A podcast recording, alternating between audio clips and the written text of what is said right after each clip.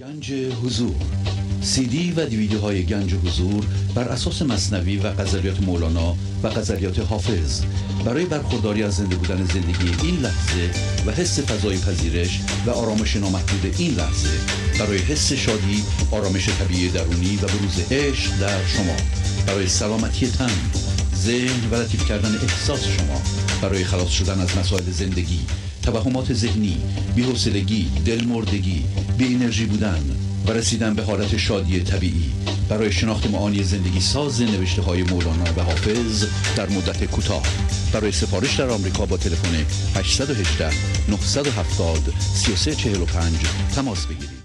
برنامه ویژه پیام‌های تلفنی با اجرای آقای پرویز شهبازی. تاریخ اجرا 24 سپتامبر 2021 مصادف با 2 مهر ماه 1400. با سپاس و قدردانی از اعضای گنج حضور که با حمایت‌های مالی خود امکان تداوم این برنامه را فراهم می‌آورند. بینندگان گرامی، آغاز حمایت مالی شما علاوه بر رعایت قانون جبران، نقطه شروع پیشرفت معنوی و مادی شما خواهد بود.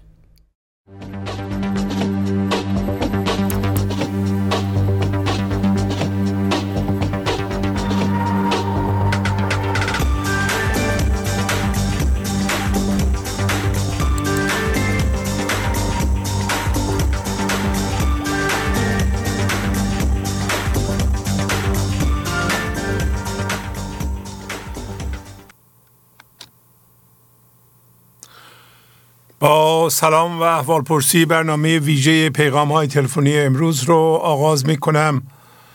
تلفن استودیو 201-741-263-0564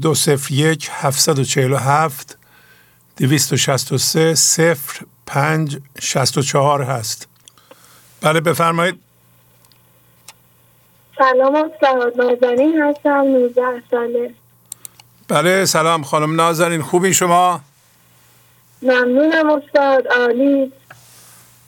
بله بفرمایید.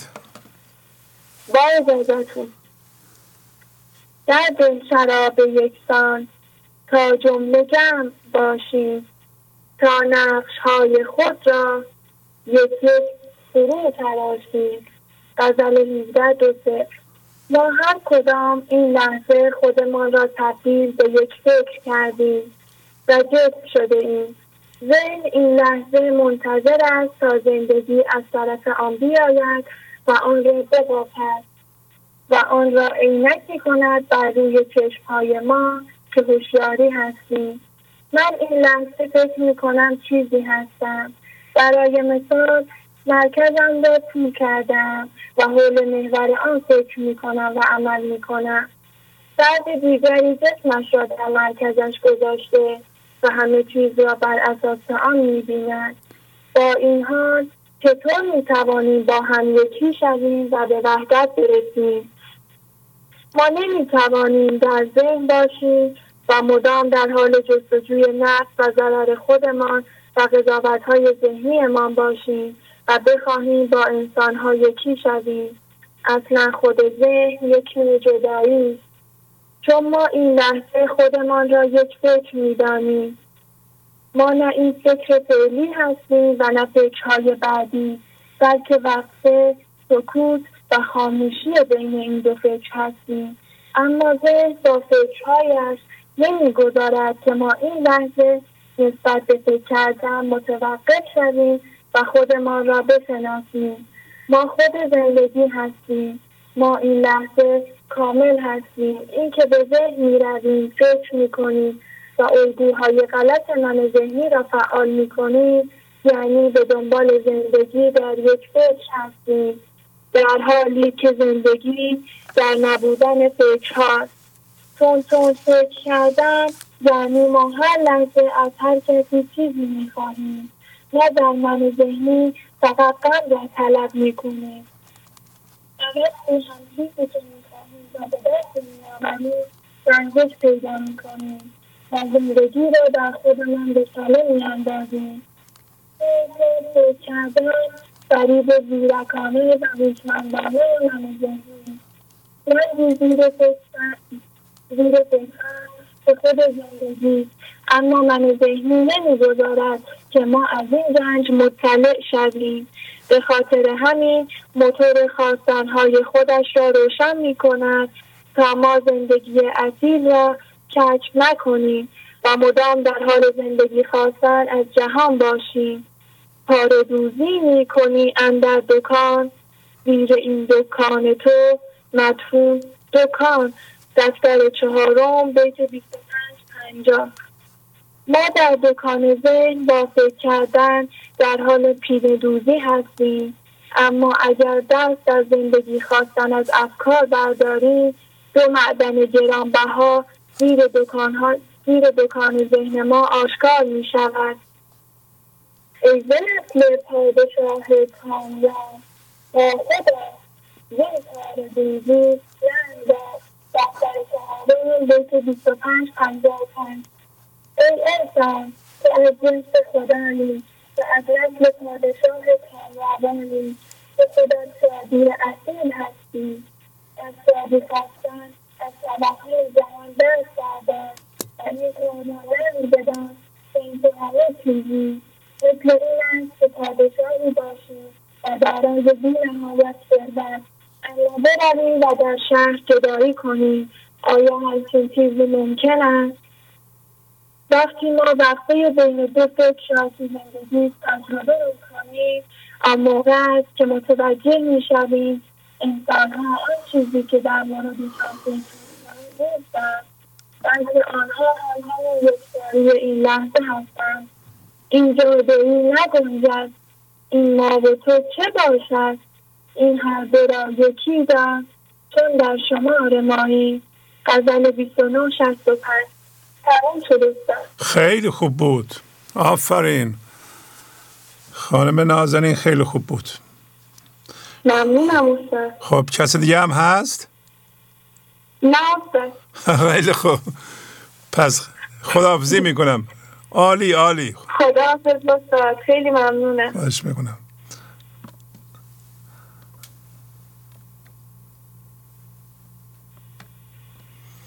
بفرمایید. درود بر شما، شاد باشید. بزرگترین ارزش انسان آرامش است.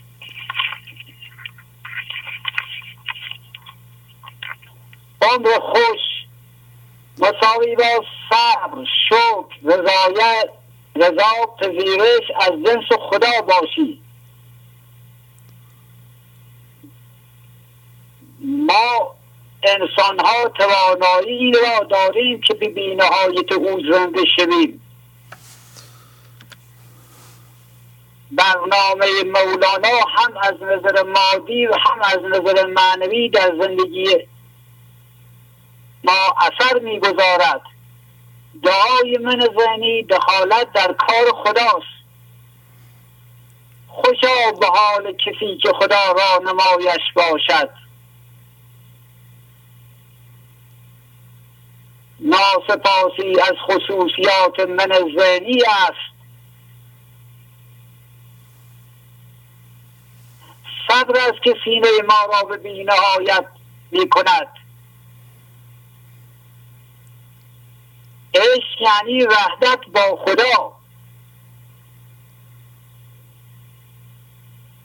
دیندار کامل یعنی زنده شدن به خدا. انعکاس درون ما بیرون ما را مشخص می کند. فشارهای من ذهنی است که ما مریض می شیم و تمام دردها را می آورد.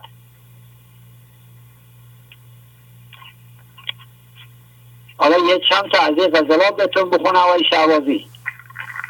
بفرمایید. جان زیر خانه است و چاره نیست، از خرابی خانه میاندیش و میست.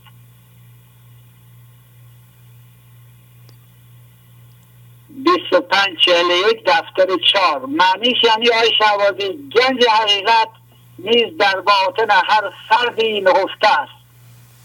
بله. پس باید دست به کار شد و اون گنج را به دست آورد. باده او در خور هر هوش نیست، حلقه او سخره هر گوش نیست.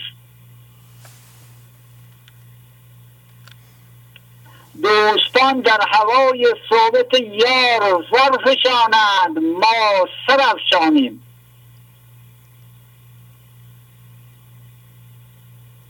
تنگ چشمان نظر به میوه کنند، ما تماشا کنان بستانیم. بازار آخر آمد هین چه خریده ای، شاد اون که داد او شبهی و گهری خرید. چو مرغ خانه تا کی دانه چینیم، چه شد دریا چه ما مرغابیانیم. برو ای مرغ خانه تو چه دانی که ما مرغان درون دریا چه سانیم.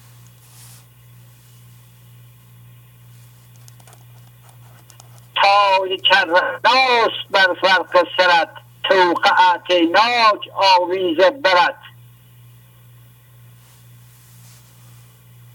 آدمی بر خنگ کرناس سوار،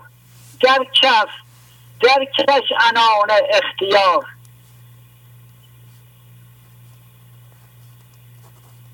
من پیش از این میخواستم گفتار خود ز مشتری، و اکنون همی خواستم ز تو که از گفت خیشم واخری.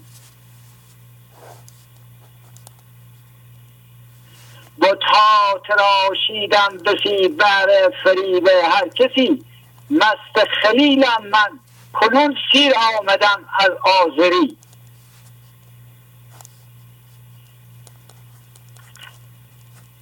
آقای شهبازی اگه امری نداریم باتون خداحافظ. خداحافظ، خیلی زیبا، آفرین، خداحافظ.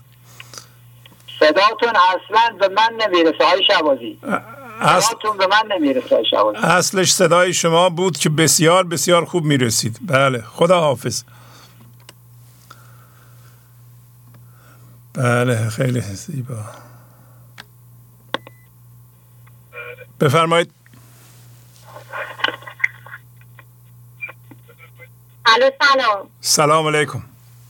وقتتون به خیر و شادی. خیلی ممنونم. صدای من به شما میرسه؟ عالی، خوب. بله. بفرمایید. سلام به شما و همه بینندگان عزیز. بله، از کجا؟ مطلبم رو من سانازم از اصفهان. بله. مطلبم رو با یه آیه از قرآن، یعنی سوره یاسین آیه 30 میخونم. ای دریغ بر این بندگان که هیچ فرستاده‌ای برای هدایت کردن به سراغشان نمی آمد جز آن که مسخره‌اش می‌کردند. هر زمان که این آیه را می‌خوانم با خودم به فکر فرو می‌روم. در واقع دو نوع فرستاده از سمت خداوند به سراغ هر انسانی می‌رود. یک، فرستاده های خاص مثل اولیا و انبیا همانند مولانا. دو، فرستاده های عام همانند اتفاقاتی که در طول روز برای هر انسانی می افتد تا او را به سمت زنده شدن به خداوند هدایت کند. از خودم می پرسم آیا تا به حال جناب مولانا و یا زندگی را مورد تمسخر قرار داده ام؟ اصلا چه کارهایی بیانگر مسخره کردن ایشان و یا زندگی است؟ یک، به کار نبردن عملی اشعار ایشان به صورت مداوم در زندگی هم در واقع مسخره کردن ایشان و یا زندگی است. زان مزد کار می نرسد مرتو را که هیچ، پیوسته نیستی تو در این کار گهگهی. مولانا، دیوان شمس، غزل 2981. دو، سعی در تصحیح اشعار ایشان بدین معنا که من بهتر از ایشان و یا زندگی می دانم.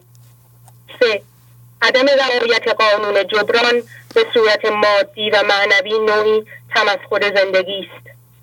خیره میا، خیره مرو جانب بازار جهان زان که در این بی و شرا این ندهی آن نبری. 4. سعی در نصیحت کردن دیگران به نوعی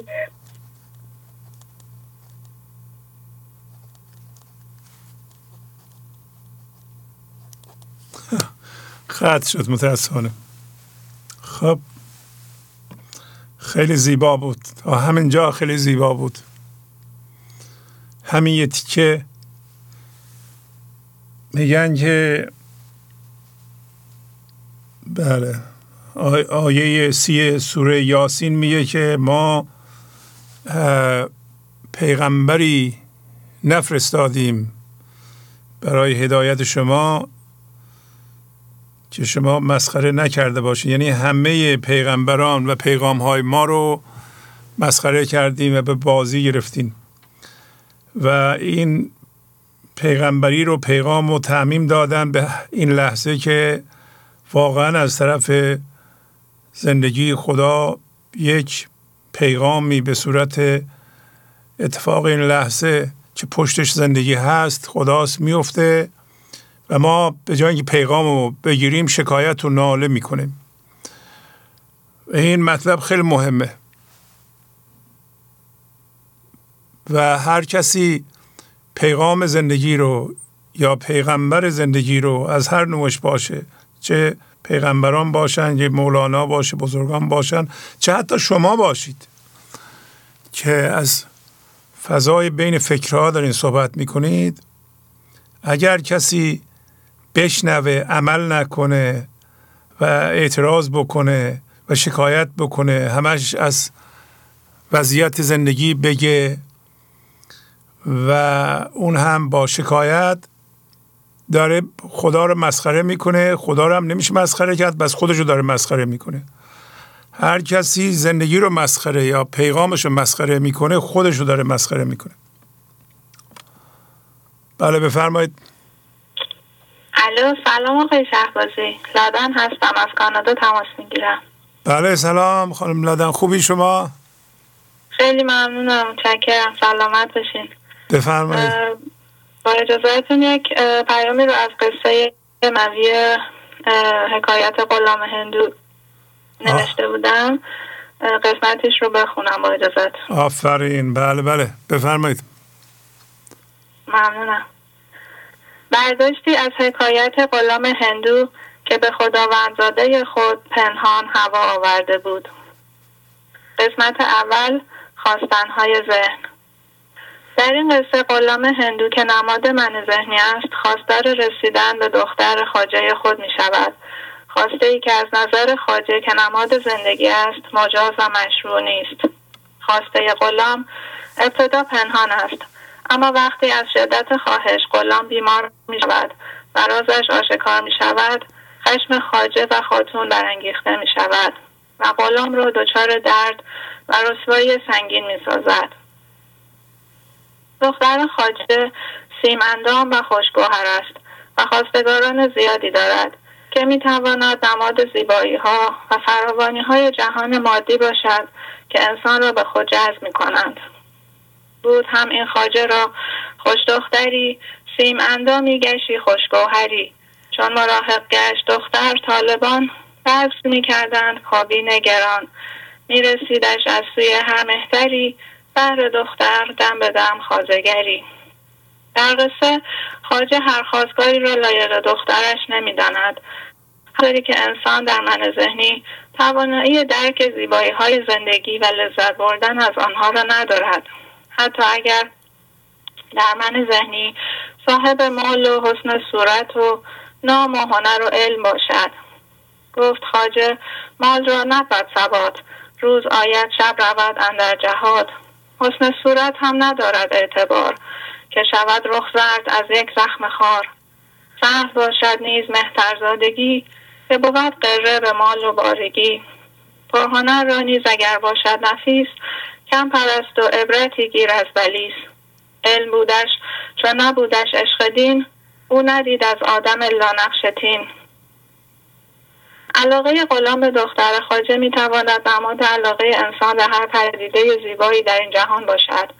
تمام زیبایی‌های این جهان نیز شاید نشانی از زندگی را دارند که انسان را به خود جذب می‌کنند.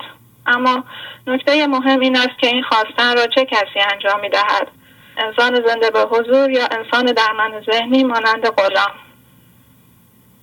چرا علاقه غلام به دختر خواجه مجاز و مشروع نیست و چرا در نهایت غلام را به درد سنگینی می‌رساند؟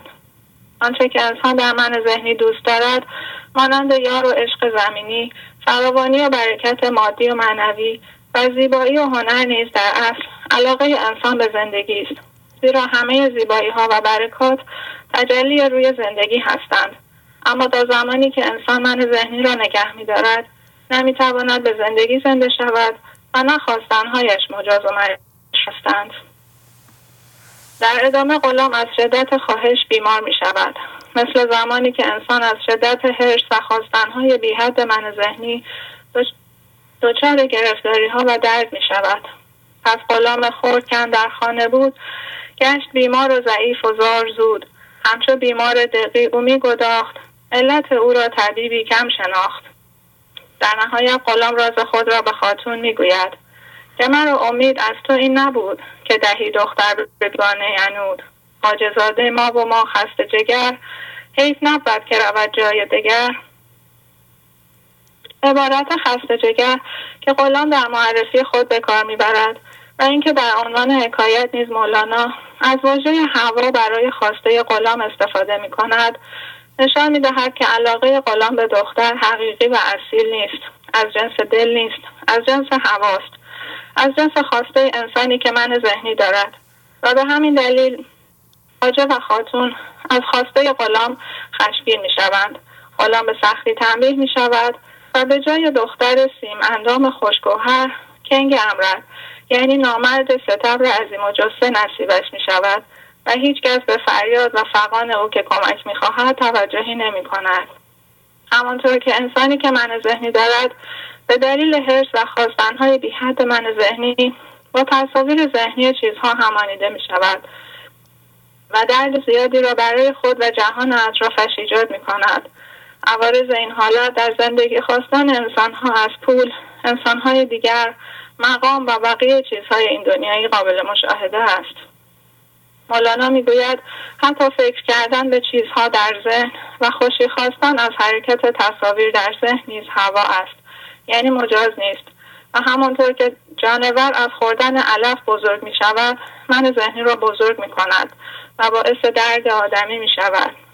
تا خیال و فکر خوش بروی زند، فکر شیرین مرد را فربه کند. جانور فربه شود لیک از علف، آدمی فربه ز عزت و شرف. آدمی فربه شود از راه گوش، جانور فربه شود از حلق و نوش. عذر میخوام شماره ابیات رو فراموش کردم. عیب نداره، خیلی زیباست ولی پیغامتون عالی عالی. بفرمایید. ممنونم. این قسمت از مثنوی دفتر ششم ابیات 289 تا 291. بله. این سوال که آیا انسان باید چیزی بخواهد یا نه سوال مهمی است. برداشتی که ممکن است به اشتباه از این آموزش شود این است که انسان نباید چیزی بخواهد، نه پول، نه کار، نه همسر. اما مولانا نمیگوید که انسان زاهد و کنارگیر از دنیا باشد. من ذهنی هم میتواند زاهد شود، یعنی در ظاهر چیزی نخواهد اما هنوز من ذهنی است و باز هم میخواهد که ظاهر، میخواهد که نخواهد، حتی میخواهد که به حضور برسد.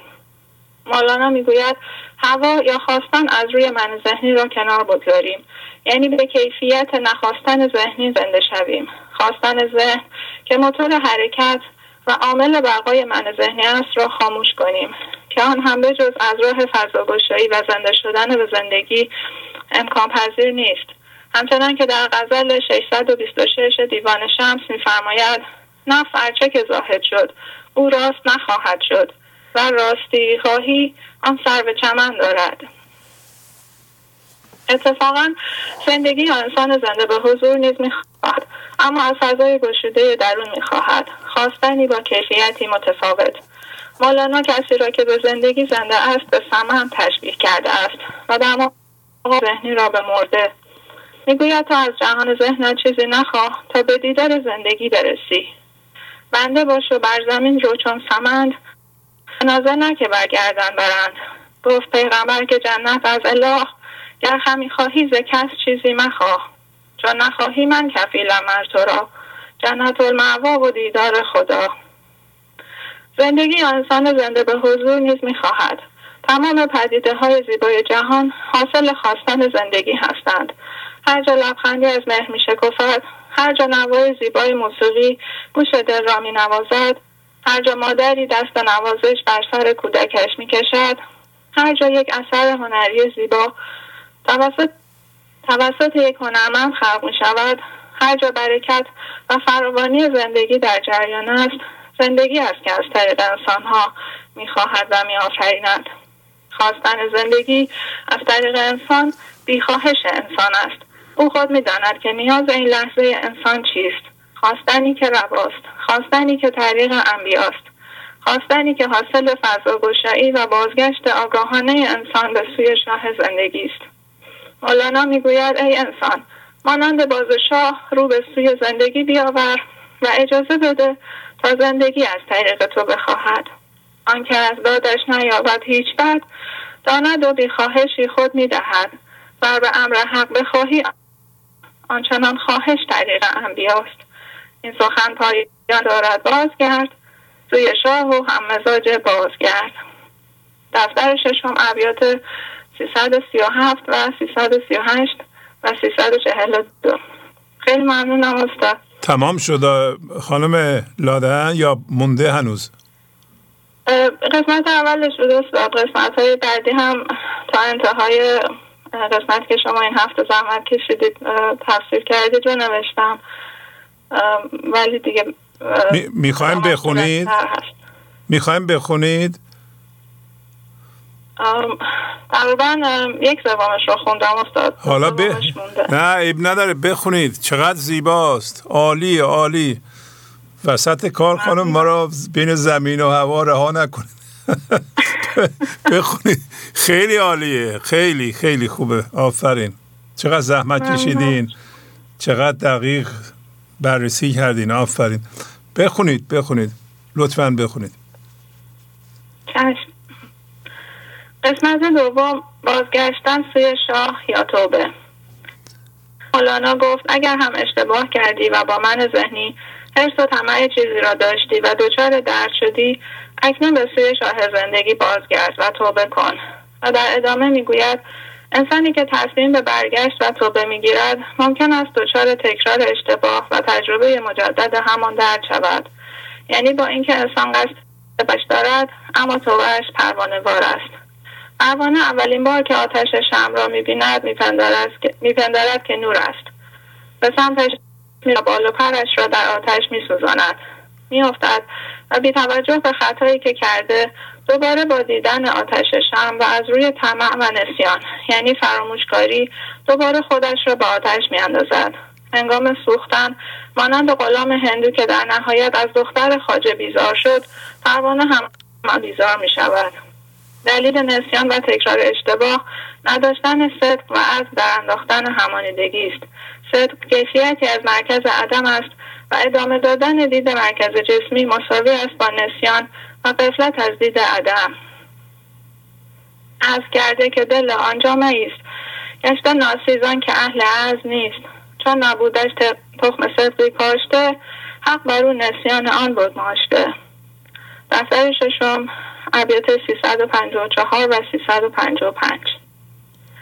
قانون طلایی که مولانا ارائه می‌دهد این است که به محض اینکه هم‌هویت شدن و خواستن من ذهنی که نشانش حرص و طمع نسبت به چیزی است را در خود دیدی، باید به آن ده بدهی، یعنی آگاهانه نسبت به آن اعلام بیزاری کنی، زیرا درد و پشیمانی نتیجه اجتناب ناپذیر هر هم‌هویت شدگی است. اصرار بر همانیدگی انسان را از شهر و بستان آرامش به ویرانه درد و عجز میبرد. صورتی را چون به دل ره میدهند، از ندامت آخرش ده میدهند. ده دهش اکنون که چون شهرت نمود، تا نباید رخت در ویران گشود. ده دهش اکنون که صد بستانت هست، تا نگردی عاجز و ویرانتر است. دفتر ششم ابیات 344، 331 و 332. قسمت سوم، دزد آتشکش.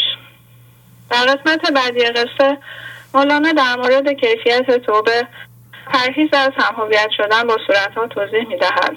در تمثیل توبه پروانه‌وار، شرح حال انسانی را بیان کرد که به ذهن از عواقب هم‌هویت شدن آگاه است، اما به دلیل اینکه هنوز مرکز جسمی دارد و صدق مرکز عدم را ندارد، پس از یک مدت کشیدن دوباره خودش را به آتش درد می‌اندازد. در بیان این مرحله مولانا تمثیل دزدی را مطرح می‌کند که در تاریکی به خانه خواجه‌ای می‌آید. صاحب خانه که نماد انسان است، متوجه آمدن دزد که نماد من ذهنی است شده و هر بار که تلاش می‌کند تا جرقه آتش را روشن کند و دزد را ببیند، دزد پنهانی بیان که خانه متوجه شود جرقه را خاموش می‌کند. دزد آمد آن زمان پیشش نشست، چون گرفتان سوخته می‌کرد می‌نهاد آنجا سر انگشت را تا شود استاره آتش فنا. بس که ظلمت بود و تاریکی ز پیش، می‌ندید آتش کشی را پیش خیش. دفتر ششم ابیات 358، 359 و 362. مولانا می‌گوید انسانی که من ذهنی دارد آتش کشی در دل دارد. من ذهنی آتش عشق و خرد و شادی که هر لحظه از زندگی به وجود هر انسانی می‌ریزد را خاموش و بی اثر می‌کند. تا وقتی ستیزه را در درون ادامه می‌دهیم نمی‌توانیم به یکتایی زنده شویم. اگر هم فضاگشایی می‌کنیم مانند جرقه کوچکی است که دزد من ذهنی در تاریکی هوشیاری جسمی خاموشش می‌کند. در اولین قدم مولانا این انسان را از حضور زندگی آگاه می‌کند. می‌گوید گرداننده این جهان و وجود خیش را ببین، کسی که روز و شب را می‌گرداند و بنا کننده خانه وجود توست. این شناسایی انسان را به سمت فضاگشایی و تسلیم می‌برد، یعنی یک قدم از دید من ذهنی و ستیزه درونی جدا شدن. چون نمی‌داند دل داننده ای هست با گردنده گرداننده ای، چون نمی‌گویی که روز و شب به خود بی خداوندی کی آید کی رود. دفتر ششم ابیات 364 و 365. مگر می شود انسان از زندگی بگریزد؟ ادامه دادن دید من ذهنی و همانیدگی معادل با گریختن از زندگی است. به دنبال آرزوها و خواستنهای من ذهنی رفتن یعنی حرکت در خلاف جهت عدل زندگی که زنده شدن انسان به اوست. یا گریز از وی اگر تانی برو، چون روی چون در کف اویی گرو. آرزو جستن بابت بگریختن، پیش عدلش خون تقوا ریختن. دفتر ششم ابیات 375 و 377. تا اینجا مولانا در مورد آرزوهای این جهانی دید روشنی ارائه داد. آگاهی از وجود زندگی که گرداننده اصلی وجود ما و همچنین پرهیز از هم‌هویت شدن و فضاگشایی در مقابل آرزوهای ذهنی به منظور آزاد شدن از دید من ذهنی توصیه مولانا است. قسمت چهارم، آگاهی از ابتدا و انتهای سفر در این جهان و آنچه که همراه داریم. در قصه اعتراض امرا و متعصبان به پادشاه که در ادامه می آید، مولانا دو حالت را در انسان شرح می دهد. یک حالت در شخصیت امیران تعریف شده که به پادشاه که نماد زندگی است اعتراض دارند که چرا ایاز جایگاه بالاتری نسبت به آنان دارد. آنان اعتراض می کنند و به شاه طعنه می زنند. چون امیران از حسد جوشان شدند، عاقبت بر شاه خود طعنه زدند که این ایاز تو ندارد سی خرد، جامگی سی امیر او چون خورد.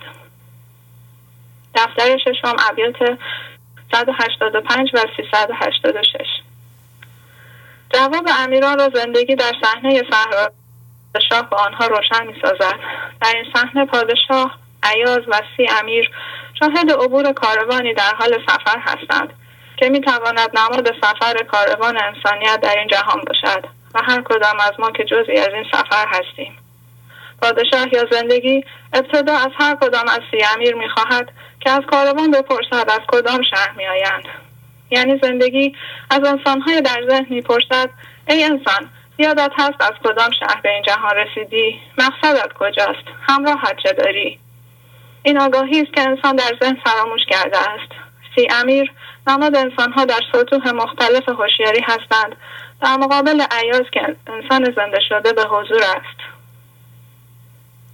رو بپرس آن کاروان را بررسد که از کدامین شهر اندر می رسد. رفت و پرسید و بیامد که زری، گفت از مشتا کجا؟ درماند وی. دیگری را گفت رو ای بلعلا، باز پرس از کاروان که تا کجا؟ رفت آمد گفت تا سوی یمن. گفت رختش چیست؟ خانه معتمن. ماند حیران.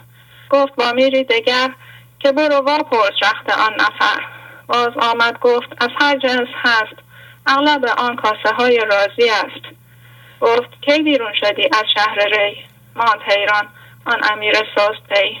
همچنین تا 30 امیر و بیشتر سست رای و ناقص اندر کر و فر. دفتر ششم از بیت 389 تا بیت 396. هیچ کدام از 30 امیر آگاهی جامعی نسبت به آنچه که پادشاه از آنها پرسیده بود نداشتند. نمیدانستند از کجا به این دنیا آمدند، بعد از این جهان به کجا می روند و بارشان چیست. مولانا می گوید بارشان کاسه های خالی است، یعنی وجود انسان مانند ظرفی خاص که می تواند مانند قالب های فکری هوشیاری را در خود ذخیره کند و زندگی را زندگی نشده گیر بیندازد، مثل حالتی که امیران داشتند، یا می تواند پیاله شراب یکتایی باشد، یعنی انسان واسطه انتقال شراب مست کننده ایزدی بشود، هم خودش بنوشد و هم جهان هستی را بنوشاند. مولانا میگوید امیران سسرای بودند، مرکزشان از جنس من ذهنی بود، مناقص اندر کر و فر بودند. کر و فر به معنی رفت و برگشت است. شاید منظور مولانا این است که آنها در اتصال به زندگی و دریافت عقل و خرد زندگی نقصان داشتند. برخلاف امیران، ایاز که نماد انسان به حضور رسیده است، آگاهی جامعی نسبت به سفر کاروان زندگی در این جهان دارد. او بی اشارت و بی وصیت از عمق بی نهایت و ریشه اش که به زندگی متصل است، خرد زندگی را دریافت می کند. گفت امیران را که من روزی جدا امتحان کردم ایاز خیش را که بپرس از کاروان تا از کجاست. او برفت. این جمله با پرسید راست. بی وصیت، بی اشارت، یک به یک حالشان دریافت، بی‌رأی بی و شک. هر چه زین سیمن در سی مقام، کشف شد زوان به یک دم شد تمام. دفتر ششم از بیت 397 تا بیت 400.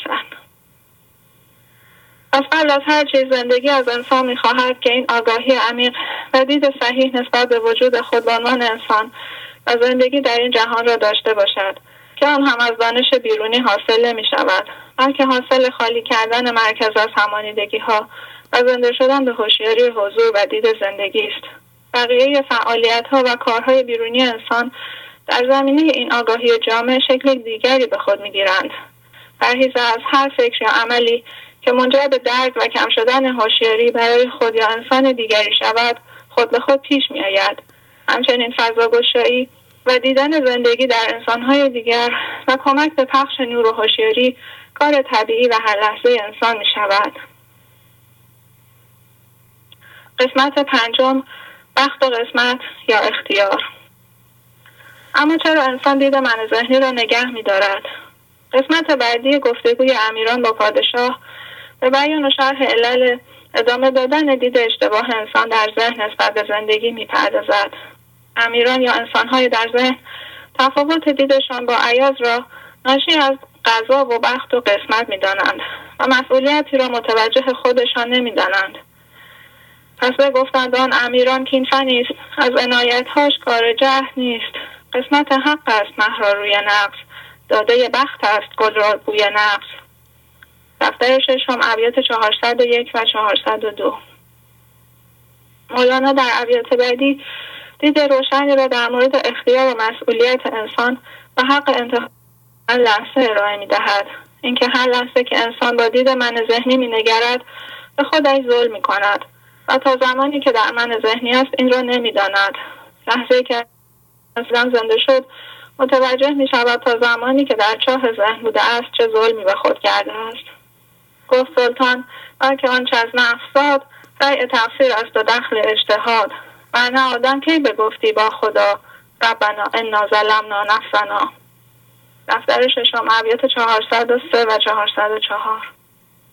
اگر انسان نقشی در انتخاب دیدش در این لحظه نداشت، پس نقش پرهیز در زنده شدن انسان به زندگی چیست؟ دیدمن ذهنی تقصیر را از زندگی می داند. همانطور که شیطان به خداوند گفت تو مرا گمراه کردی. دید شیطان اعور یا یک چشم است، یعنی درست نمی بیند. دید جامع و مؤثر نیست. در این لحظه آنچه که قضا به عنوان اتفاق این لحظه پیش می آورد حق است، که جهد انسان حق است. بهانه کردن جبر دیدمن ذهنی است. جهد انسان و کمک قضا در این مسیر انسان را موفق می کند. بل قضا حق است و جهد بنده این مباش اعور چو ابلیس خلق. دفتر ششم بیت 407. تردد یا امکان انتخاب میان دو دید نشان دهنده این است که انسان حق انتخاب دارد که دید زندگی را در این لحظه داشته باشد یا دید من ذهنی. در تردد مانده ای من در دو کار، این تردد کی بود بی اختیار؟ این کنم یا آن کنم او کی بود که دو دست و پای او بسته بود. دفتر ششم ابیات 408 و 409. مولانا میگوید ای انسان تو در این لحظه مسئول انتخابات هستی، زیرا که قدرت انتخاب به تو داده شده است. اگر دید من ذهنی را انتخاب کنی این جرم تو است و نمیتوانی آن را از قضا یا تقصیر انسانهای دیگر بدانی. اینکه انسان وجودی که قدرت انتخاب و اختیار دارد مسئولیت انتخاب هر لحظه اش را نپذیرد و آن را از قضا و بخت بداند خنده‌دار و بی‌معناست. پس تردد را بباید قدرتی و نه آن خنده بود بر سبلتی. بر قضا کم نه بهانه ای جوان، جرم خود را چون نهی بر دیگران. دفتر ششم ابیات 412 و 413. مولانا توصیه می کند که نورافکن توجهت روی خودت باشد و ببین که این لحظه دن ذهنی را انتخاب می کنی یا دید زندگی را، فضا را باز می کنی یا نه. هوشیاری را در خودت شناسایی کن و توجهت را از ذهنت بردار. هر فکر و عمل که در این لحظه داری چه از فضای گشوده باشد یا از ذهن همانیده در جهان بیرون منعکس می شود و نتیجه اش به تو برمی گردد. گرد خود برگرد و جرم خود ببین، جنبش از خود بین و از سایه مبین. سیل تو که زاید از جان و تنت، همچو فرزندت بگیرد دامنت. دفتر ششم ابیات 415 و 419.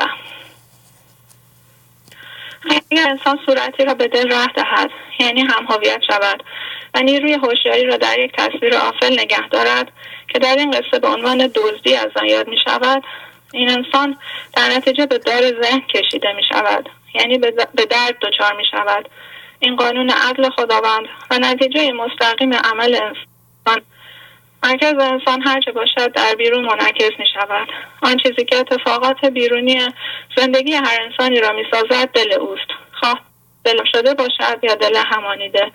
این قانون دزدی و به دار آویخته شدن است و عدل است، زیرا انسان قدرت انتخاب دارد که مرکزش چه باشد. هم هویت شدن و بستن فضا یا با همانش و فضاگشایی دست خود ماست، انتخاب هر لحظه ماست. اگر انتخابمان دزدی هوشیاری باید منتظر درد آن در بیرون باشیم. چراغی که مولانا روشن می کند پاسخ روشنی است به بسیاری مواقع که اتفاق دردناک برای انسانی می افتد و ذهن می گوید این عادلانه نیست. ممکن است ترجمان اتفاق در بیرون به نظر ذهن مربوط نباشد، مانند تمثیل دزدی و به دار آویخته شدن. اما مولانا می گوید که این الهام زندگی از غیب و از روی عدل زندگی است. فعل را در غیب صورت می کنند، فعل دزدی را نداری می زنند، دار کی ماند به دزدی لیک آن، از تصویر خدای غیب دان. در دل شحنه چو هم الهام داد، که چنین صورت بساز از بهر داد. دفتر ششم ابیات 421 و 422. پذیرفتن این که انسان خودش دردهایش را ایجاد کرده و با اصرار ناآگاهانه بر دید ذهن باعث بردار کشیده شدن هوشیاریش شده است، مرحله مهمی در مسیر خودآگاهی است. به دنبال این پذیرش شروع زندگی آگاهانه و تمرکز بر خود، شناخت ارزش خود و عدم تقلید، بدبینی و مراقبت بر من ذهنی و پرهیز از فکر و عمل از روی من ذهنی آغاز می شود که نشان دهنده گذر انسان از توبه پروانه‌وار به توبه حقیقی است. متهم کن نفس خود را ای فتا، متهم کم کن جزای عد را، توبه کن مردانه سر آور به ره که فمن یعمل بمثقال یره. مثنوی دفتر ششم عدد 430 و 431. برای دیدن ذهن و آگاهی یافتن در مرکزمان فضاگشایی نور خورشید را بر ذهن میتاباند و رشته‌های فکر قابل دیدن میشوند، همانند ذرات جسمی که در نور خورشید دیده میشوند. هست این ذرات جسمی ای مفید پیش این خورشید جسمانی پدید، هست ذرات خواطر رفته کار پیش خورشید حقایق آشکار. دفتر ششم 433 و 434. تموم شده است. به به، چقدر عالی بود لادن خانم، ماشاءالله. 100 آفرین به شما، واقعا اصلا باورم نمیشه اینقدر این پیغام شما عالی بود، جامع بود، به جزئیات پرداخته بود. بله، امیدوارم اینو ضبط کنید شما و به صورت نوشته هم در بیارید تو همین پیغام های عشق پخش کنیم. خیلی زحمت کشیده بودین، خیلی خیلی خوب بود، خیلی مفید بود. خیلی عذر میخوام از اینکه طولانی شد و وقت برنامه رو گرفتم. این پیغام دیگه خیلی خوب بود، باید و خدا رو شکر که همه رو یه جا شما بیان کردین. خیلی خیلی زحمت کشیده بودین. یعنی واقعا قابل تحسینه. اختیار دارین. خیلی این دید چقدر، ببینید الان داره محصول میده دیگه زحمات شما لادن خانم. میبینین محصولش رو میبینین، هم از نظر یادگیری خودتون، تغییر خودتون و هم آموزش. این پیغام آموزنده بود. امیدوارم بینندگان ما توجه کنند، زحمت بکشند، مثل لادن خانم جوهر مثنوی رو در بیارن، پیغام مولانا رو در بیارند، در این برنامه ارائه کنند.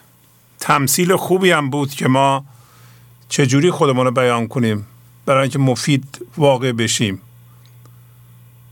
وقت رو بیهوده تلف نکنیم. خیلی خوب بود، هرچی بگم خیلی خوب بود، بازم کم گفتم. ممنونم واقعا، آفرین. ممنون از زحمات شما. خواهش میکنم. خداحافظی. کاری ندارین شما؟ چیزی نمیخوایم بگین؟ ممنونم از شما، ممنونم از لطفتون، از زحماتتون. خواهش میکنم، خیلی متشکرم. ممنونم. خداحافظ. خداحافظ. خداحافظ. بله، اینجور پیغام های معنوی به ما نشون میده که مولانا چقدر مفید و کمک کننده است. همین پیغام درست که قسمتی از مثنوی بود ولی کامل بود. بله بفرمایید. درود بر شما شهبازی. درود بر شما. خواهش میکنم. خوبی شما؟ بله خواهش میکنم. بفرمایید. آقای شهبازی صدای من خوب میاد؟ صدای شما خیلی خوب میاد. بله خدا شکر. خدا شکر. و چیز شده، مادر ما به ما میگه زن سعدی پر بیراه نیست. من هنوز اون مطلب چارمیخ و میخکش هایش تموم نشده که شما گفتید بیشتر تعامل بکنید روی همین داستان غلام هندو و خواجه. یه مطلبی در این مورد دارم، اگه اجازه بده اینو بخونم، حالا دیگه به اون مطلب نمیرسم. بفرمایید، در خدمتتونیم. خدمت از حکایت غلام هندو یا انسان گرفتار در تاریکی ذهنش که برای خواسته نابجایش مورد تجاوز قرار میگیرد حکایت تمام ما انسانها بر روی زمین است. داستانهای مثنوی در بستری از پویایی به سر میبرند، یعنی گاهی مولانا مقصود اصلی خود را از بیان داستان از زبان به زعم ما شخصیت خوب و گاهی از زبان باز به تعبیر شخصیت بد بیان می کند. با در نظر داشتن این اصل می توانیم خود را در اختیار داستان قرار بدهیم تا آن نسیم زنده کننده داستان ما را با پیامش آشنا کند. مولانا در این داستان یکی از دردناکترین ولی تأثیرگذارترین صحنه ها را برای بیان اصل گرفتاری ما در این جهان انتخاب کرده است. صحنه تجاوز مردی قوی هیکل به غلامی از هیچ کجا بیخبر. چرا مولانا این قالب را انتخاب می کند؟ برای اینکه ما سالها برنامه گنج حضور را می بینیم و در پای درس مولانا می نشینیم یا به طرق دیگر به معنویات می پردازیم، ولی یک تصمیم قاطع نمی گیریم که از من ذهنی خارج شویم. یک تصمیم قاطع نمی گیریم که کیفیت تصمیم و فضاگشایی خود را زیر ذره‌بین قرار دهیم. مولانا با نگاه به شدت تیزبینش این موضوع را می سنجد و به بیان این داستان می پردازد. داستانی که در انتهایش برای ثابت کردن عدم قطعیت تصمیم ما برای خارج شدن از من ذهنی، داستان پروانه فراموشکاری را ارائه می داد که خود را بارها با آتش می زند و هر بار فراموش می کند. بزرگترین خطر موجود در کمین آدمی فراموشکاری است. فراموشی این که برای چه در پای تلویزیون نشستم و برنامه را نگاه می کنم. انسان گرفتار در ذهن اصولا نسیان و فراموشی دارد. شاید غلط نباشد که برخی ریشه کلمه انسان را نسیان یا همان فراموشی می دانند. تمام تلاش های برنامه گنج حضور مولانا برای تبدیل است. تبدیل شدن به هوشیاری خالص رها شده از ذهن. هر هدف دیگری، هر مقصود دیگری، هر محرک دیگری غیر از این منجر به شکست انسان و گرفتار ماندن آن خواهد شد. نام غلام هندو در این داستان فرج است. در جایی از داستان و یکی از اصلی ترین سکانس ها و اوج داستان، فرج از فرط درد نعره و فریاد می‌زند. نعره‌ای که نه تنها به گوش هیچ کس نمی‌رسد، بلکه گویی پایانی هم برای آن متصور نیست. نعره‌ای که از فرط بیچارگی است.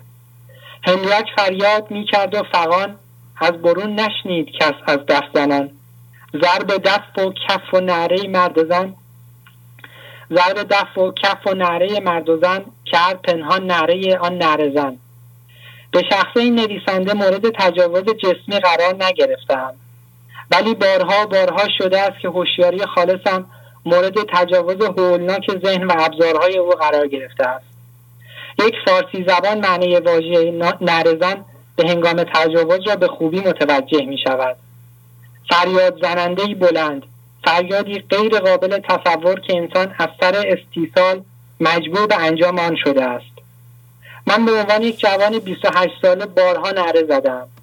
وقتی برای هویت خواستن و تعریف خود به وسیله ذهن به ذهن رجوع کردم و ذهن ناقصم راه حلی بیهوده را ارائه داد و من پس از انجام آن با درد شدید روبرو شدم. نه تنها مشکلم حل نشده باقی ماند، بلکه درد کنده شدن آن همانیدگی به دست زندگی نیز به جا ماند. چرا؟ برای اینکه از مسئله اصلی ناآگاه بودم. مسئله اصلی تعریف هوشیاری حضور که تعریف ناپذیر است، در این لحظه به وسیله ذهنی است که درکی از بی‌نهایت ندارد. هندوک فریاد می‌کرد و فغان از برون نشنید کس از دفلانان، ضرب دف و کف و نعره مرد و زن کرد پنهان نعره آن نعره زن. جامعه بشری به کلی راه را اشتباه رفته است و هنوز است هیچ کس نعره های مولانا را در آثارش نمی شنود. من از ابتدای زندگیم به دلیل آموزش درست ندیدن به دنبال هویت گرفتن از خواسته های بیرونی بودم. از مدارک آموزشی و دانشگاهی زندگی خواستم، ندادن. از عشق های زمینی دوران نوجوانی زندگی خواستم، ندادن. از تعریف و تمجید اساتید و خانواده‌ام زندگی خواستم، ندادن. از دوستانم و وقت‌گذرانی با آنها زندگی خواستم، ندادن. از اولین ماشینی که برایم خریدن زندگی خواستم، نداد. از رابطه جنسی زندگی خواستم، نداد. از زندگی کردن در کشور دیگری خواستم، نداد. از ندادند و نخواهند توانست بدهند.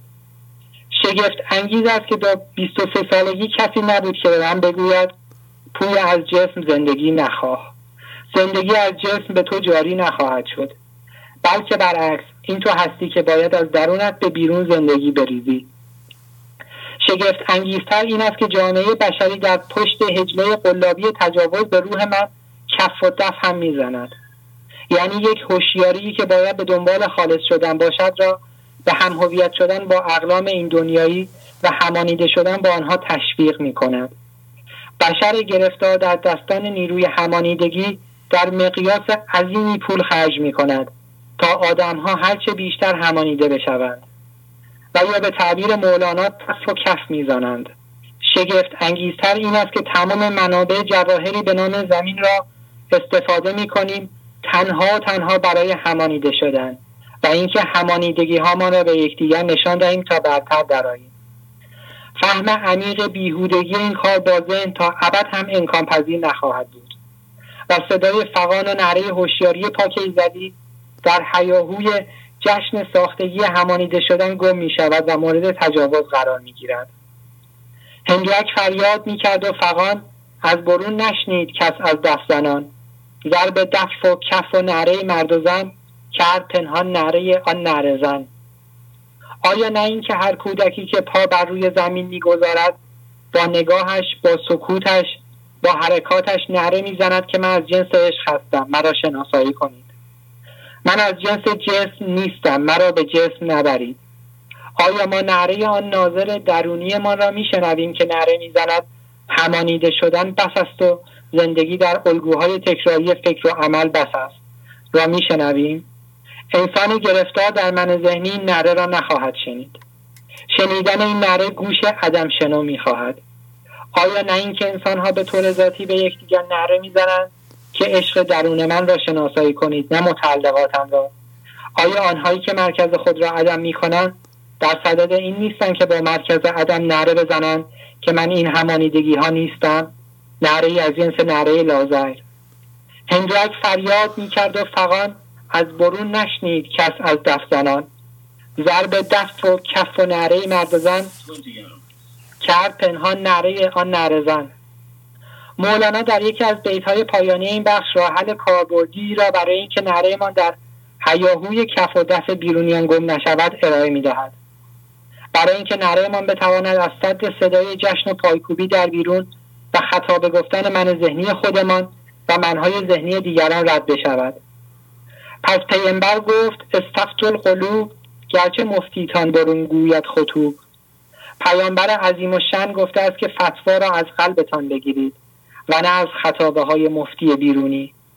هیچ راهی به جز فضاگشایی برای فتوای درست گرفتن از قلبمان وجود ندارد.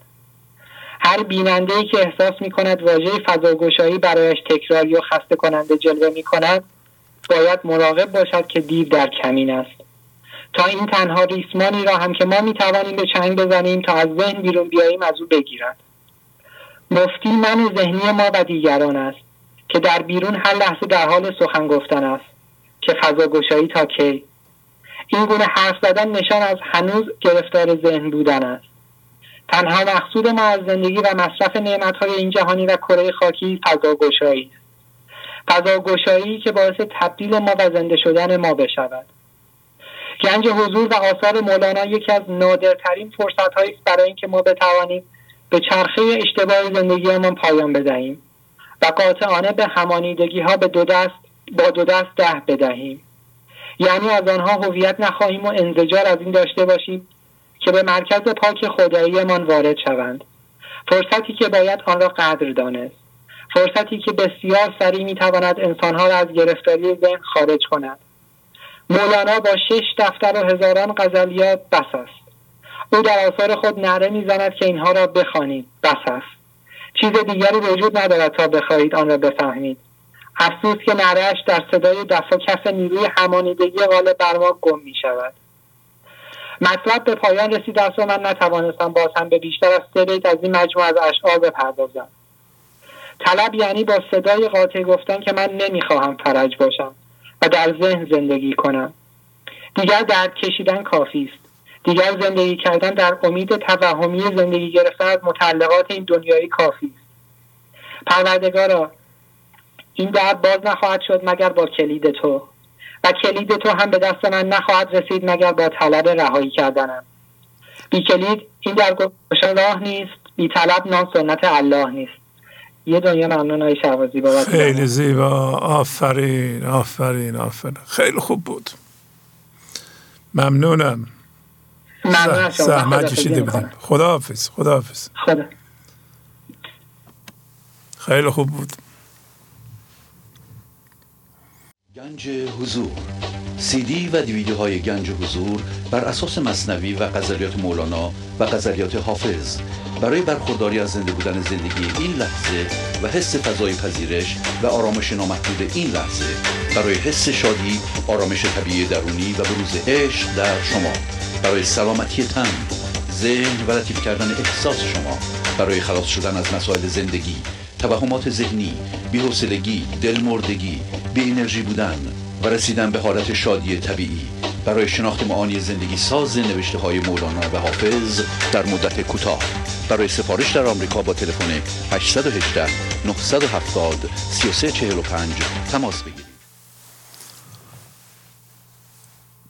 همونطور که قبلا خدمتتون عرض کردم، این بخش‌ها به وبسایت اضافه شده که اگر بخوام اسم ببرم فقط که این بزرگترش کنم، برنامه‌های تصویری حجم پایین، صوتی حجم پایین، پیغام‌های معنوی، پیغام عشق، کودکان عشق، جوانان عشق، چراغ عشق، خلاصه برنامه‌ها و همه این بخش‌ها که تازه اضافه شدند، یعنی به وبسایت اضافه شدند، بسیار بسیار مفید هستند.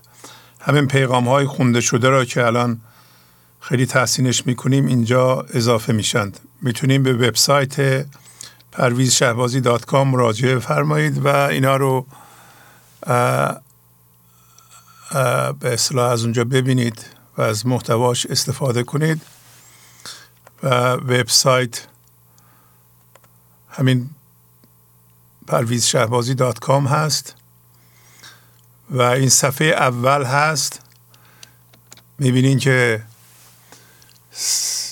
اولا که تلویزیون لایو یعنی زنده دائما در اونجا هست، میتونید ازش استفاده کنید و برنامه‌های تصویری سمت راست است و جدیدترین برنامه لینک در اونجاست، لینکش اونجاست، میتونید ببینید. سمت چپ برنامه‌های تصویری هست و اگر بخوام تنها نشون بدم، بله اینا برنامه‌های تصویری هست. برنامه‌های ویژه تلفنی همون پایین هست، یعنی برنامه امروز رو ما یا امشب یا فردا میذاریم وبسایت، میتونه از اونجا ببینید. ببینید همه این برنامه‌های اجرا شده در وبسایت هست، طبقه بندی شده. همینطور به صورت صوتی هست، از 1 تا 100 یه بخش، 101 تا 200 همینطور 100 تا 100 تا میره بالا و از 801 تا 900 آخرین قسمت پایینه. و برنامه‌های ویژه تلفنی که همین برنامه امروز باشه اونجا هست و این بخش‌ها هم به وبسایت اضافه شده. لطف کنید از وبسایت parvizshahbazi.com بازدید کنید و از این بخش‌ها استفاده کنید. بله بفرمایید. سلام علیکم، وقتتون بخیر. سلام علیکم. خوب هستین شهبازی؟ خیلی خوب، بله خیلی ممنون. بفرمایید خواهش می‌کنم. می‌خواستم قسمت دوم که برداشتی که از داستان غلام هندو رو داشتم بخونم خدمتتون. بفرمایید. بله خواهش می‌کنم. با اجازت. بعد از توهم ذهنی ما در تبدیل و کار معنوی بارید همانیدگی‌ها و همینطور تسلط فتوای همانیدگی‌ها بر ما که ما در حال رسیدن به حضور هستیم، در حالی که در ذهن هستیم، تمام همانیدگی‌های دنیایی که مانند عروسی زیبا به نظر ما میرسند به خود ما را مورد تجاوز قرار میدهند و منهای ذهنی با انکاری فریبکارانه هیچ توجهی به درک کشیدن ما نخواهند داشت.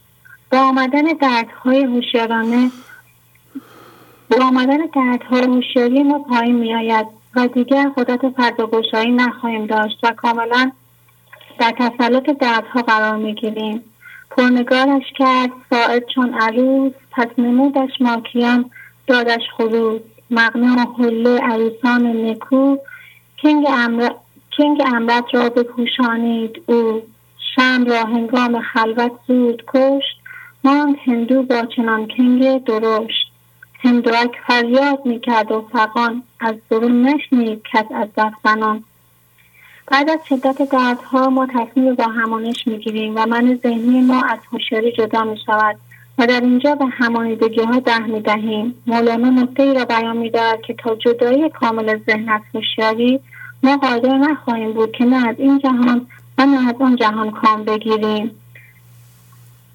آمد از حمام در گردک فسوس، پیش او بنشست دختر چون عروس، مادرش آنجا نشسته پاسبان که نباید کوک کنه روز امتحان.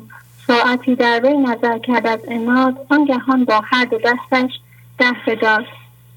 سپس حضرت مولانا بیان می کنند که تمام چیزهایی که ذهنشان می دهند به ظاهر مانند نوعروس هستند و در واقع دانه‌ای هستند که دامشان پنهان است و اگر به خوشی آنها مغرور شویم، یعنی به میدانم بر اساس باورها یا من داشتم بر اساس همانیدگی ها مغرور باشیم، نیش آنها را خواهیم کشید و ما باید تبدیل را حتی از فضای گشوده شده و با رعایت قانون جبران در کوچک کردن و تراشیدن من ذهنی خود خواستار باشیم. گنده پیر است او از بس چاپلوس، خویش را جلوه کند چون نوعروس. این مشق نمرود آن گلگونش، نوش میشالوده او را مچش. صبر کن که صبر مفتاح الفرج، تا نیفتی چون فرج در صد حرج. آشکارا دانه پنهان دام او، خوش نماید ز اول از انعام او.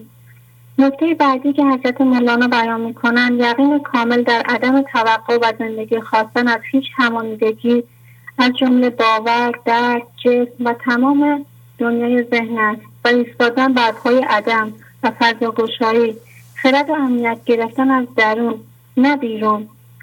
جمله را حمال خود خواهد کفور، چون سواره مرده آرندش به گور.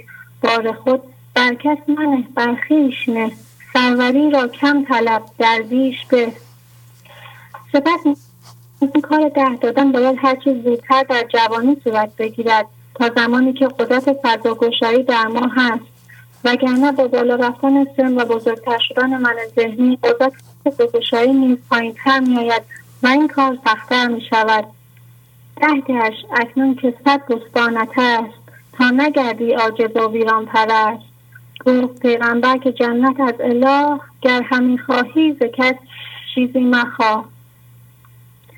سپس بیان می‌کنند وقتی شما فضا را باز می‌کنید، آن فضای باز شده خود برای شما آنچه که نیازهای شما را برآورده کند را نیز می‌طلبد و فراهم می‌کند و این روش خواهش انبیاست. حتی اگر از آن فضای باز شده خواسته‌ای به ظن ذهن بد پیش بیاید، آن نیکو هست ولی ما توان فهم آن را نداریم. بل به امر حق خواهی آن رواست، آنچنان خواهش طریق انبیاست. هر بدی که امر او پیش آورد، آن ز نیکوهای عالم بگذرد. زان صدف گر خسته گردد نیز پوست، رحمده که صد هزاران دو در روز. جناب مولانا اشکالی که در توبه ما در من ذهنی معنوی هست را بیان می کند و آن عدم صدق بر توبه، سستی و فراموشی و طمع دوباره در زندگی گرفتن از همانیدگی هاست و مثال پروانه ای را می زنند که آتش همانیدگی ها را به سان نور می بیند و را به آن باز می زند و می سوزد و باز به آن ده می دهد ولی بعد فراموش می کند و باز طمع در آن می کند و این کار را تکرار می کند. پس به یقین بدانیم که زندگی از درون به بیرون است، نه از بیرون به درون. توبه می آرند هم پروانه وار، باز نسیان می کشدشان سوی کار. بار دیگر در گمان طمع سود، خویش زد در آتش آن شمع زود. آن زمان که سوختن وامی جهد، همچون هندو شمع را ده می دهد. باز از یادش رود توبه و انین، کفن الرحمن کرد الکاذبین. سپس حضرت مولانا اشاره به این دارند که ما هر لحظه برده هوشیاری انباشته می‌کنیم، ولی به خاطر همانیدگی‌ها و الگوها و دید ذهنی آن را می‌کشیم بدون اینکه توجه کنیم چه الگو، چه همانیدگی یا کدام درد سبب پایین آمدن هوشیاری شده است. باید نورافکن رو روی خود بگذاریم و آن را شناسایی کنیم، نه اینکه با مقاومت و ستیزه شکایت از حق کنیم که چرا من به حضور نمیرسم یا این درد و ناراحتی و قهر چیست. بدانیم این از نخواستن قطعی ما برای زنده شدن به حضور است و در این لحظه به تأخیر انداختن تبدیل و عدم تلاش و کوشش کافی ماست. آرزو جستن بود گریختن، پیش عدلش خون حق را ریختن. پس سپس هشدار می‌دهد که از قلب خود فتوا بگیریم، گرچه همانیدگی‌ها و منهای ذهنی بیرون به طور ساختگی فتوا می‌دهند و به ظاهر ما را فریب می‌دهند که در معنویت هستیم و یا در حال تبدیل و کار کردن روی خود هستیم، در حالی که دیگه همانیدگی داریم. پس پیامبر گفت استبدل القلوب، گرچه مفیدان برون گوید خطوب. ولی زندگی تا زمان تبدیل ما دست از انتقاد خود نمی کشد و ما باید هر لحظه با فضاگشایی لحظه به لحظه در خدمت زندگی در این مسیر تکامل هوشیاری باشیم. چون نپانی زد پس خدمت کنش، تا روی از حبس او در گلتنش. من آقای شهبازی تموم شد. خیلی زیبا، نه خواهش میکنم، عالی بود، عالی، خواهش میکنم، عالی، خدا حافظ. خیلی خوب بود.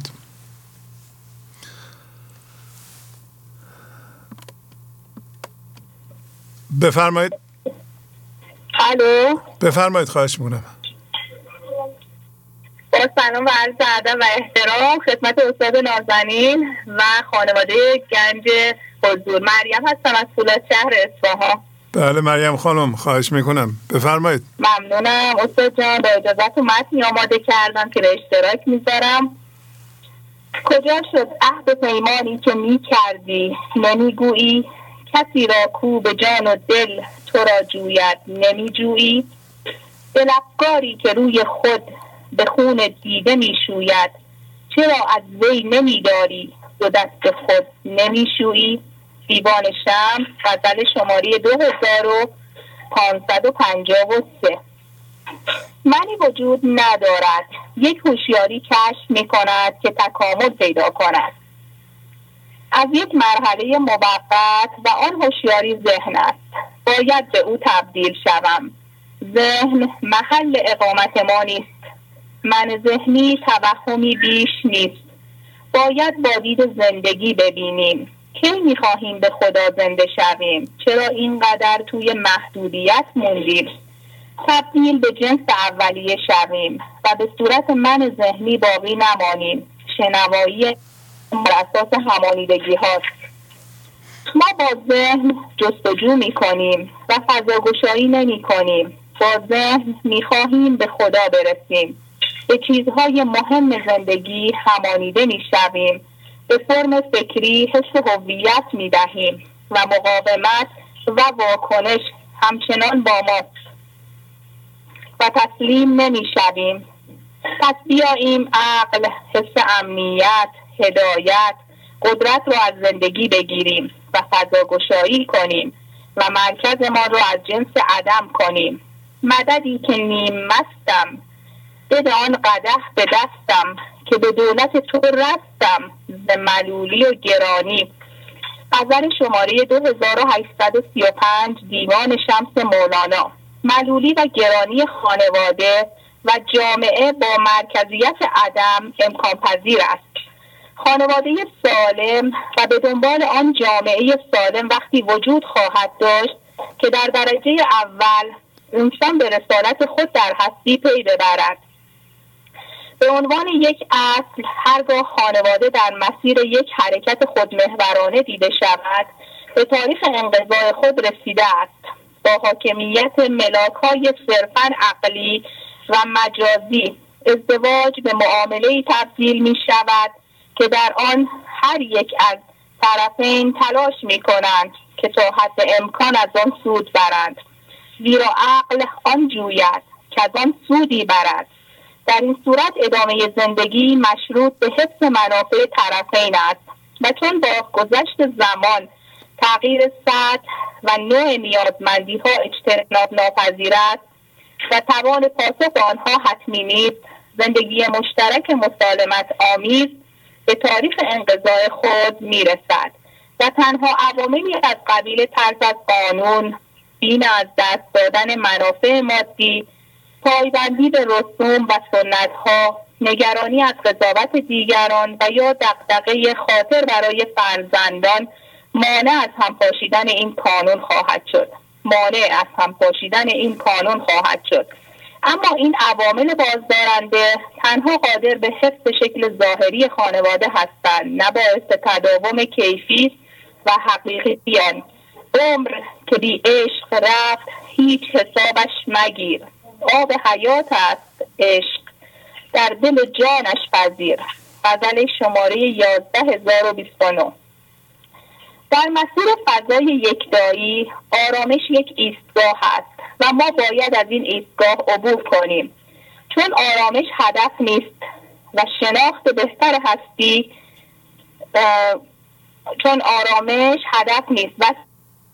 برای بهتر رسیدن به خودشناسی و شناخت بهتر هستی، یعنی آگاهی از خداگونگی. هدف از بودن ما در هستی این نیست که به آرامش برسیم، این شرط لازم است اما کافی نیست. انسان نیازمند رسیدن به یک ایستایی وجودی است، این با نزدیک شدن به خدا ایجاد می شود. مرکز را سراسر با فضاگشایی و تسلیم به عدم تبدیل کنیم. جز توکل جز که تسلیم تمام، در غم و راحت همه مکر است و دام. سفر اول بیت 468. تسلیم یعنی توکل کن به خدا تا خرد او را بگیری. توکل یعنی از ته دل خودما و هر چیزی توی ذهنم است بسپارم به خدا. اتفاق خوب و بد همه دام من ذهنی است. اتفاق طراحی شده تا از خواب ذهن بیدار شویم، تسلیم باشیم. اینجا عقل و خرد خدا عقلم می شود. نور خواهی مستعد نور شو، دور خواهی خیش بین و دور شو. دفتر اول بیت 3606. استاد جان تمام شد. خیلی خوب بود، آفرین. ممنونم استاد است. مریم خانم اگر وقت هست گوشی بدم به یکی از دوستان صحبت کنن. بله بدین صحبت کنن. خیلی خوب بود. ممنونم استاد جان. با اجازهتون خدا حافظ. الو سلام استاد. بله سلام. خواهش میکنم. زهره هستم. بله زهره خانم خواهش میکنم. شما زهره با مادر فرزانه یا زهره دیگه؟ بله.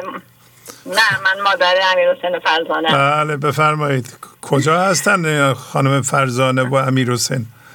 من امشب پیش دوستان تماس میگیرم، فرزانه و امیرحسین هم پیش باشون هست. خیلی خوب بفرمایید سلام برسونید. بفرمایید صحبت کنید. ای دل تو دمی مطیع سبحان نشدی، از کار بدت هیچ پشیمان نشدی.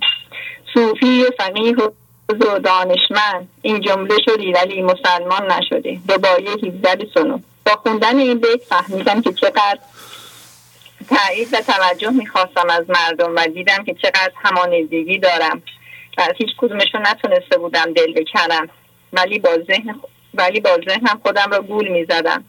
میگفتم که من هیچی نمیخوام، ولی دیدم با خودم باید صادق باشم، با خودم که نمیتونم دروغ بگم. تا که میخوام تایید و توجه از مردم بگیرم. فهمیدم که من ذهنی حاضر از همه چیز بشه الا از جنس حضور، چون از جنس حضور نیست،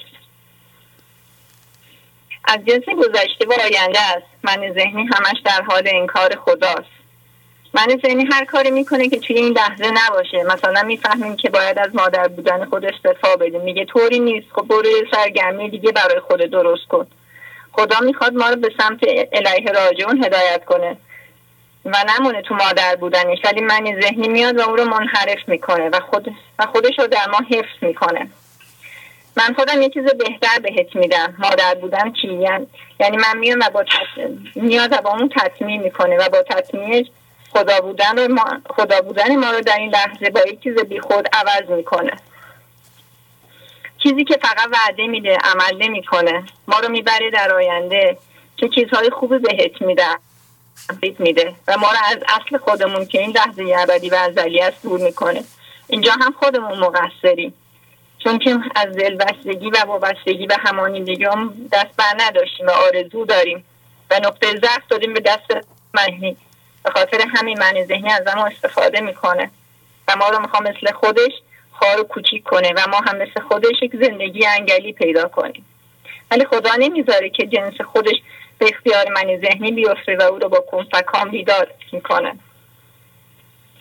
از هر جهتی تو را بلا داد تا باز کشد به بی جهاتت. گفتی که خاموش کنم نکردی، میخندد عشق بر ثباتت. غزل 348. تمام شد استاد. خیلی خوب بود، آفرین. خب ببخشید استاد وقت هست که دوستانم صحبت کنید؟ بله. دوباره تماس بگیرید. نه بدین صحبت کنن. بله لطف کنید. خداحافظ. ممنونم، خیلی خوب بود. الو. بله سلام استاد نازنین، سهیلا هستم از فولادکر اصفهان، با تون تماس میگیرم. بله سهیلا خانم شما خوبی؟ ممنونم. شما مادر کدوم یکی از این نوجوانان هستین؟ یادم رفت. من مادر شیرجو نسترن هستم. آفرین. بفرمایید. بله. صحبت کنید. استاد جان با اجازهتون یه متن تایید کردم که به اشتراک شما دوستان میذارم. بفرمایید. کجا شد عهد پیمانی که میکردی؟ نمیگویی کسی را کو به جان و دل تو را جوید، نمیجویی. پیام مولانا عدم شدن و تسلیم نیست، زیرا تسلیم شدن همسو شدن با اتفاق لحظه میباشد. دید ذهن ما را به سمت همانیدگی ها میکشاند و مقاومت را جایگزین تسلیم مینماید و حس بیداری و جاری شدن در اتفاق لحظه را در ما کور میسازد. اینکای ذهن دید مادی را در ما تقویت میسازد و ما با توجه به بینش و الگوهایی که به واسطه همانیدگی ها در مرکز خود جاری شده‌اند نتایج را مورد بررسی قرار دهیم و این خیلی مهم است که ما حس امنیت، هدایت، قدرت و عقل را از مرکز همانیده به دست بیاوریم یا از حس حضور و خرد زندگی. چشم عدم و گوشی ما را به جریان زندگی متصل می‌سازد و باشنده ذهنی را که قصد در برتری کشاندن خویش را دارد، هنگامی که ما مشغول فضاگشایی و شناخت خویش و همانیدگی‌ها هستیم را به ما نشان می‌دهد. چه نیاید صورت آید در خیال تا کشاند آن خیالت در وبال. گه خیال فرجه و گاهی دکان، گه خیال علم و گاهی خانمان. آن بگو لا حفظ ها اندر زمان، از زبان تنها نه بلکه از عین جان. دفتر دوم ابیات 640 تا 642.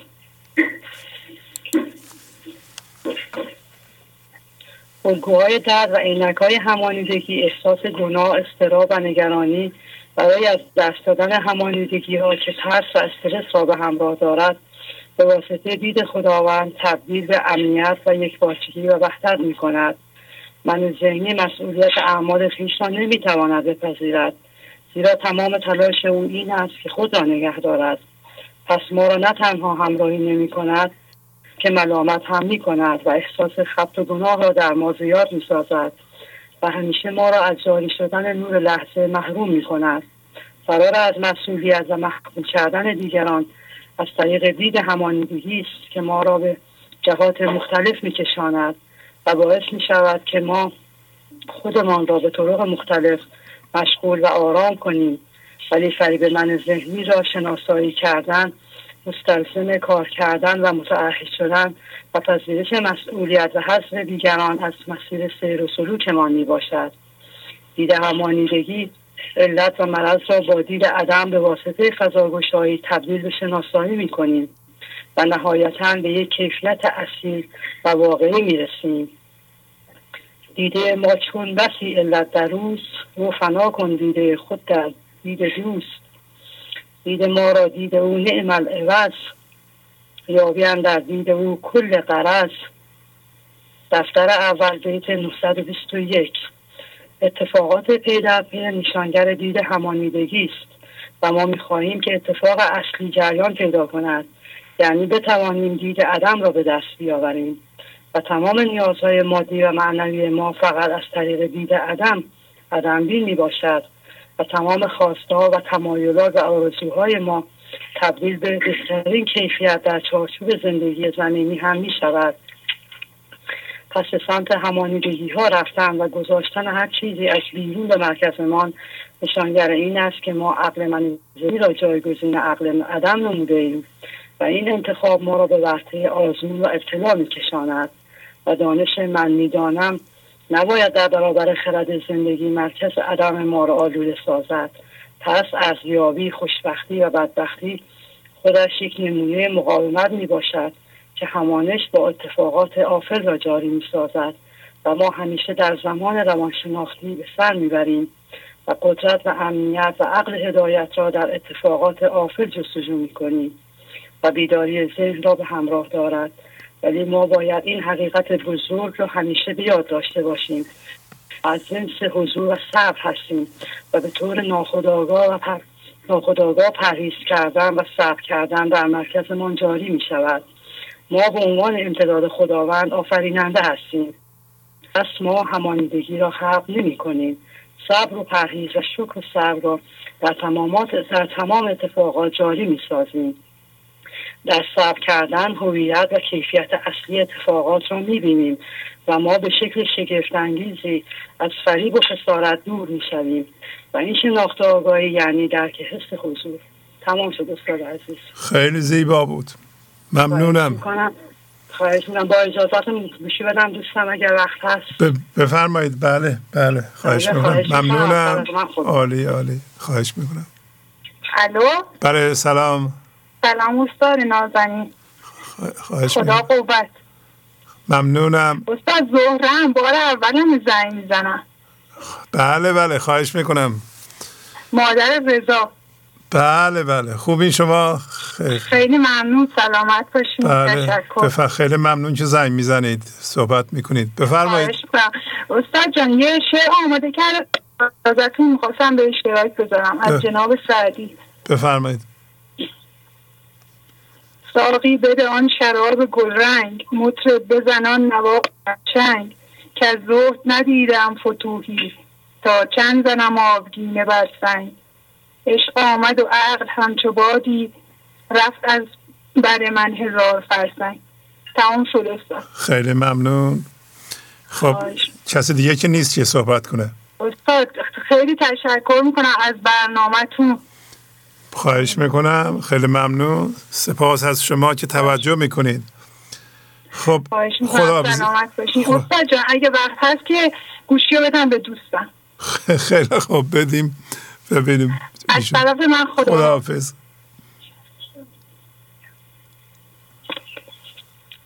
سلام به استاد شهبازی عزیز و دوستان گنج حضور. آمتیده هستم، 11 ساله. بله آمتیده خانم شما خوبین؟ ممنون عالی استاد. کم مونده بود شما رو دیگه نظرن صحبت کنید. بله بفرمایید. دوست در همان لحظه آمد و کنارش نشست. همین که جرقه روی سوخته می افتاد شعله‌ای برمی‌خاست. دوست آن را خاموش می کرد. دوست سر انگشت خود را روی سوخته قرار داد تا شراره آتش بلا فاصله خاموش شود. خواجه خیال می کرد که آتش خود به خود خاموش می شود و نمی دید که دوست آن را خاموش می کند. دوست آمد آن زمان پیشش نشست، چون گرفت آن سوخته می کرد پس، می نهاد آنجا سر انگشت را تا شود استوره آتش فنا. خواجه می پنداشت که از خود می مرد، این نمی دید او که دزدی می کشد. خواجه گفت این سوخته نم کشیده است و به خاطر نمناکیش شراره آتش بلافاصله خاموش می شود. بس که هوا تاریک بود، خواجه دوستی را که کنارش نشسته بود و آتش را خاموش میکرد نمیدید. در دل من ذهنی و ذهن کافر نیز چنین خاموش کننده‌ای وجود دارد، یعنی شیطان و هوای نفس مانند همان دزد در درون ما انسان‌ها که ذره‌های معنوی در زندگیمان جانی می‌شود را خاموش می‌کند. ولی او به سبب ضعف دید باطنی نمی‌تواند عامل خاموشی در درون خود را ببیند. خواجه گفت این سوخته نماز بود، میمارد استاره از تریش زود، بس که ظلمت بود تاریکی ز پیش، می ندید آتشکشی را پیش خیش. این چنین آتشکشی اندر دلش، دیده کافر نبیند از عمش. دفتر سوم بیت 36c. من ذهنی آرامش و خاموشی و سکون درون ما را خاموش می کند. استاد عزیز دما، خیلی زیبا، آفرین آفرین. خب کسی دیگه هم هست؟ خانم آمتی؟ استاد اگر وقت هست مادرم هم هستن. بله بله بله، مادر شما باید صحبت کنن. خیلی خوب بود، خیلی خوب بود که شما ابیات مثنوی رو به این روانه میخوانید و معنیش رو میدونید. در 11 سالگی دارین ثابت میکنین که این کار مقدوره. یه نوجوان 10-11 ساله میتونه مثنوی رو بخونه و بفهمه. ممنونم از شما.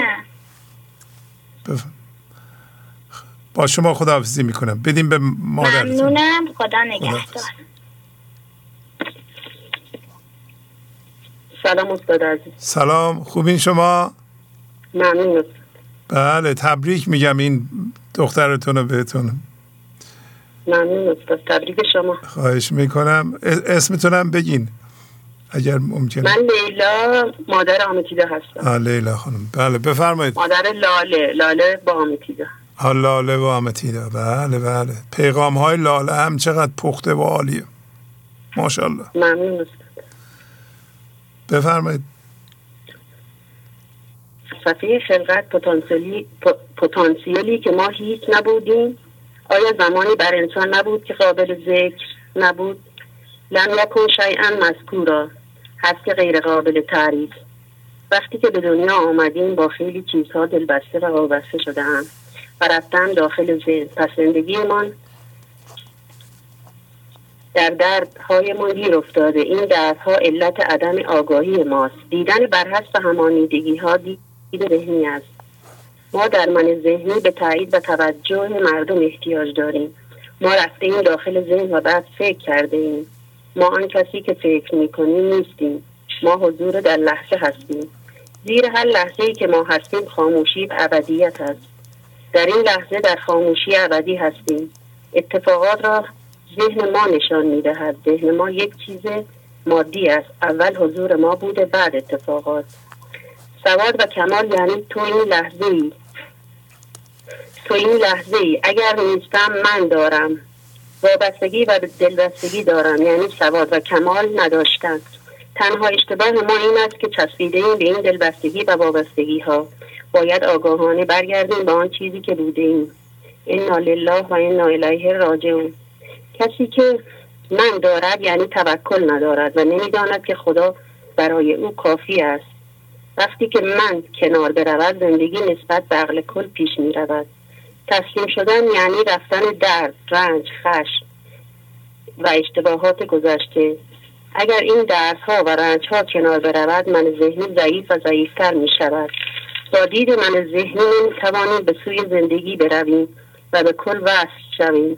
هر انسان عاشقی باید من ذهنی را بگذارد و برود به فضای یکتایی، چون ما از جنس خداییم و باید به او زنده شویم. اگر فضا گشایی کنید خداوند درون ما را از همه چیز پاک می کند. خانه خدا خانه دل ماست. دل ما پاک نمی شود مگر اینکه در اتفاق این لحظه تسلیم شویم. مرکز ملاقات خداست اگر فضا گشایی کنید. وقتی که من فضای آن را باز کنم خدا خودش را به من نشان می دهد. وقتی که مرکز ما عدم باشد توجه ایزدی هم به ما و ما در دام خدا هستیم و ما با گوش و چشم خدا که همون سکون است زندگی میکنیم. ما قرار است چشم و گوش خدا باشیم. ما از جنس خدا هستیم و باید خداگونه باشیم. من همیشه این لحظه هستم. حس حضور در این لحظه یعنی دیگر جدایی با ذرات هستی ندارم. استاد عزیز تمام شد. خیلی خوب بود. آفرین آفرین. ممنون. تمام شد نه؟ بله استاد باید ببخشید. عالی عالی عالی. خیلی خوب بود این گروه شما، واقعا ممنون از شما که زحمت کشیدید.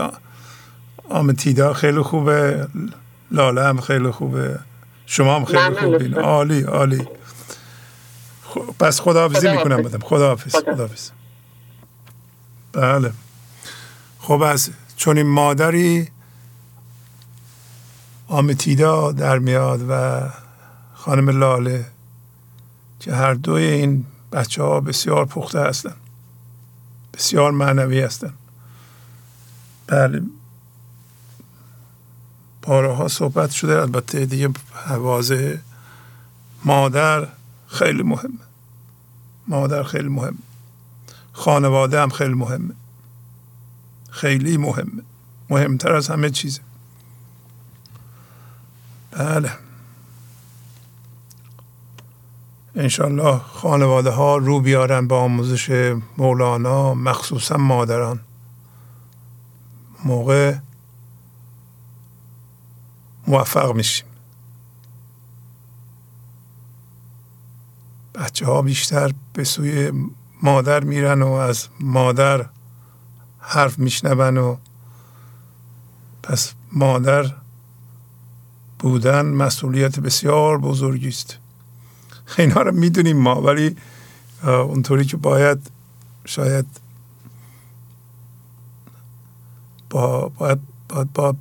با مولانا درک کنیم. وقتی میخونیم مولانا رو میخونیم میفهمیم چه عواملی در این رشد انسان مهمه، یا موفقیت خانواده مهمه، موفقیت جامعه مهمه. اونایی که من ذهنی نشون میده اونا مهم نیستند. بله اونی که عدم نشون میده درسته. بله بفرمایید. سلام آقای شهبازی. ببخشید سلام، سمانه هستم از تهران تماس میگیرم. بله خانم سمانه خوبین شما؟ خیلی متشکرم، خدا رو شکر سلامت باشین. آقای شهبازی یک متنی رو آماده کردم از دو داستان مثنوی هستش که یکیش داستان خواجه، دخترش و غلام هندو از دفتر ششم بیت 249 به بعد، و دیگری داستان پادشاه، پسرش و پیرزن کابلی از دفتر چهارم بیت 385 به بعد هست. اگر اجازه بدین میخونم. بله بله. شما امروز از پیغام های دوستان خوشتون اومده حالا؟ بله خیلی عالی بود، خیلی استفاده کردم. بله. پیغام خانم لادن هم خیلی زیبا بود در رابطه با این داستان. بله. ازشون تشکر میکنم، از همه دوستان ممنونم. بله پیغام های خانم لادن، خانم نرگس، آقای پویا بله از آلمان، نرگس از نروژ بود، پویا از آلمان بود، بله لادن هم از کانادا. بله بفرمایید شما از تهران زنگ میزنید. بفرمایید. زنده باشید. با اجازهتون شروع میکنم. مولانا در ابتدای داستان خواجه ملاک‌های یک ازدواج درست بر پایه دید زندگی را بیان می‌دارد. همینطور دختر نماد هر انسانی است که به زندگی اعتماد می‌کند و یقین دارد خواست خدا برایش بهترین است. یعنی خداوند نمی‌خواهد انسانی که امتداد خودش هست را دست چیزهای این جهانی بدهد. گفت خواجه مال را نبود ثبات، روز آید شب رود اندر جهاد. حسن صورت هم ندارد اعتبار، که شود رخ زرد از یک زخم خار. خواجه گفت مال دنیا و زیبایی ظاهری قابل اعتماد نیست، سهل باشد نیز مهترزادگی، که بود غره به مال و بارگی. ای بسا مهتر بچه که از شور و شر، شد ز فعل زشت خود ننگ پدر. اشرافزادگی هم اعتبار ندارد، چه بسا ممکن است اشرافزاده به سبب فتنه و شرارتی که به پا می‌کند از درگاه زندگی دور شود و حضور دختر را نیز خدشه‌دار کند. پرهنر را نیز اگر باشد نفیس، کم پرست و عبرتی گیر از دلیس. علم بودش چون نبودش عشق دین، او ندید از آدم الا نقش تین.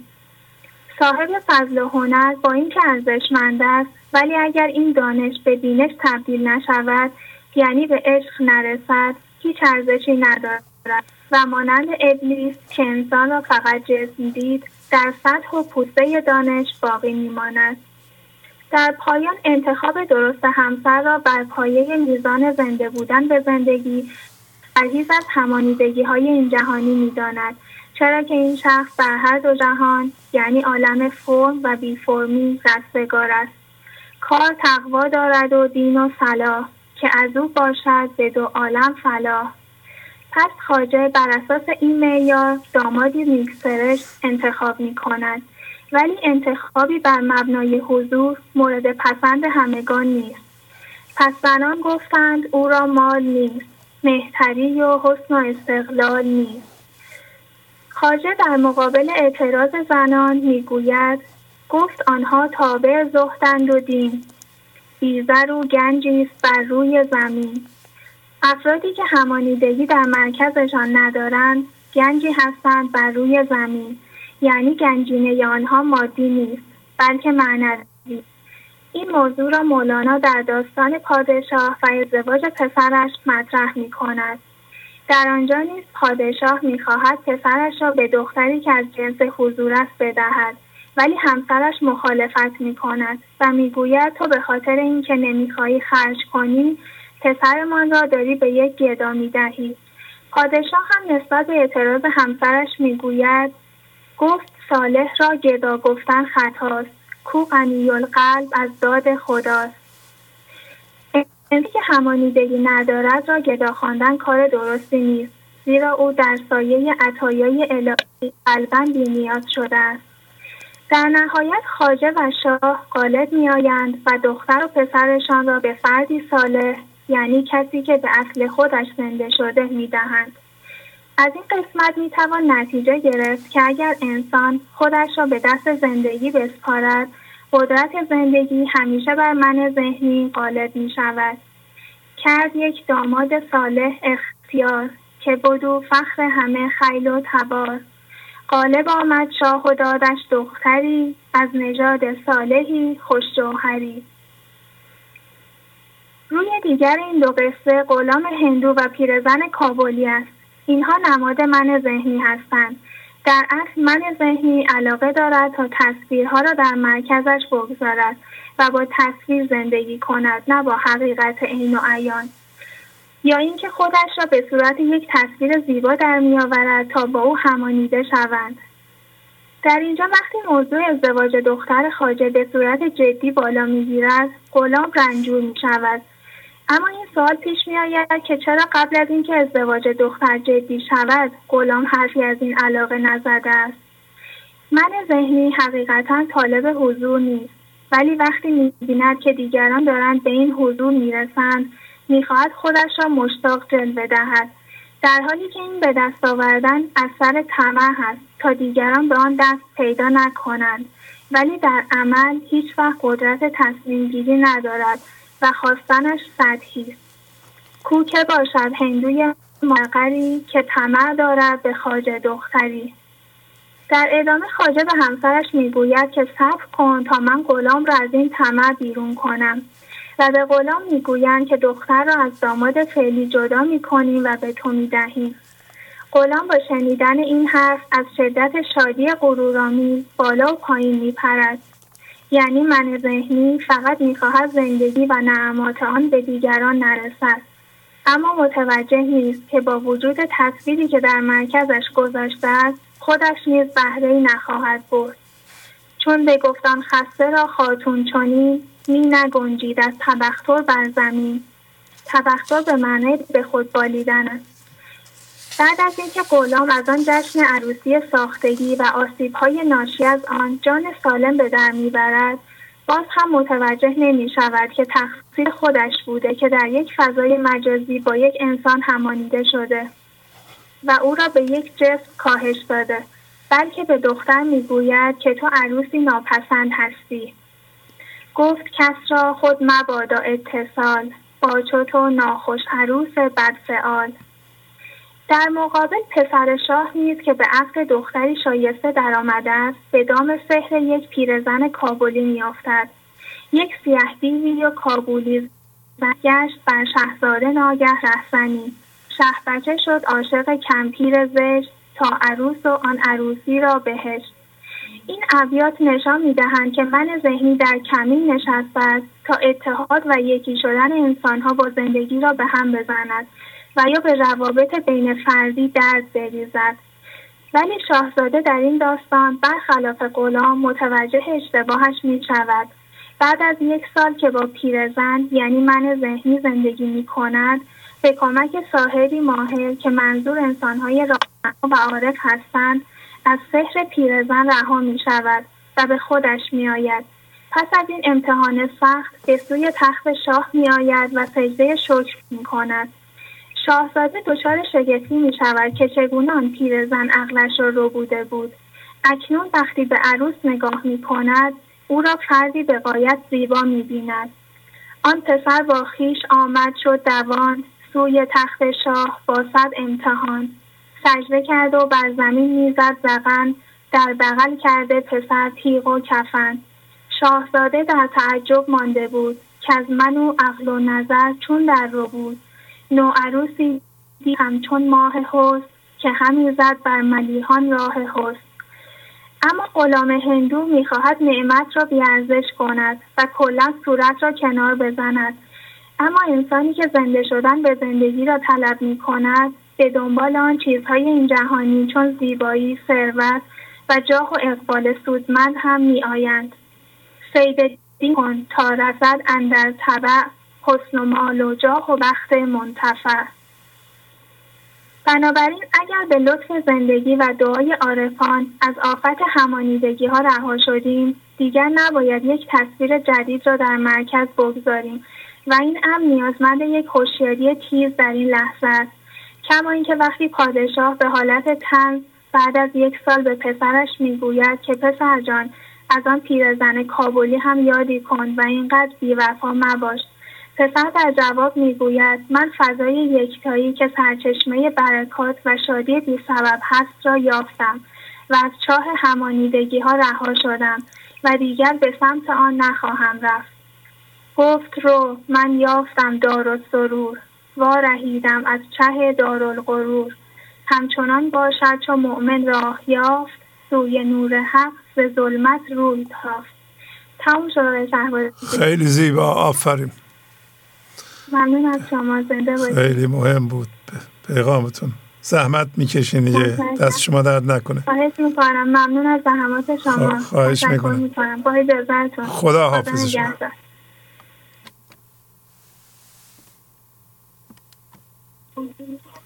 بفرمایید. سلام استاد. بله سلام. فرزان. بله فرزان خانم، خوبین شما؟ خیلی خوب، ممنونم. آره الان ذکر خیر شما بود. ممنون هستم استاد. بفرمایید. بازتون در داستان مطرب که برای شاه ترک که در اینجا انسان من ذهنی اساس میزند، جناب مولانا دارند که مطرب برای شاه ترک سازش را با نمیدانم بیان میکند. مثلا میگوید نمیدانم کجا هستم، نمیدانم خامونم یا نه و غیره.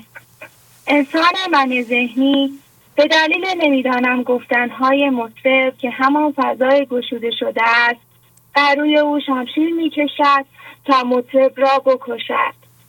حال ما وسط شب من ایستاده ایم و حالمان خراب شده است و از مطرب جهان میخواهیم تا برای ما ساز بزند و حالمان را خوب کند. ولی مطرب جهانی سازش برای اینکه حال ما خوب بشود این است که به سمت همانیدگی بیشتر و بیشتر برویم که این عکس عمل نفی همانیدگی است و موجب سردرگمی و درد بیشتر ما می شود. جناب مولانا در دفتر ششم بیت 721 و 722 دارند که میرمد اثبات پیش از نفی تو، نفت کردم تا بریز اثبات گفت در نوارم به نفین ساز را چون بمیری مرگ گوید جاد را پیش از این که شروع به نفت کردن کنید اثبات فرار می کند و مطرب یا همان فضای گشوده شده می گوید هر چه جز زندگی را نفی می کنم تا از اثبات آگاه شوی. از اثبات آگاه شدن و نفی کردن یعنی اینکه همانیدگی و من ذهنی را کاملا از مرکزمان خارج کنیم تا به جای آن خدا و زندگی بیاید و به این صورت بر روی پای زندگی بایستیم. چرا که هرچی که در این لحظه ذهن به صورت واقعی به ما نشان می دهد ما آن نیستیم. اینطور کی باشی که تو آمدی؟ اگر ذهن بگوید تو این وابستگی هستی، تو رفتن به گذشته و آینده هستی، تو فکرهای پی در پی هستی، تو توقعها و خواسته ها هستی، ما هیچ کدام از اینها نیستیم. هر بار که ذهن میگوید یک چیزی هستیم، با نفی آن به فضایی میرویم که خاموشی زیر آن را میبینیم. نفی میکنیم تا زندگی را بفهمیم. در واقع ما فضای سکوت و سکون و خاموشی هستیم که همه اینها بر روی خاموشی سوار شدن، ولی آنها را نمیبینیم و به نقشی که در این سکوت افتاده است توجه میکنیم.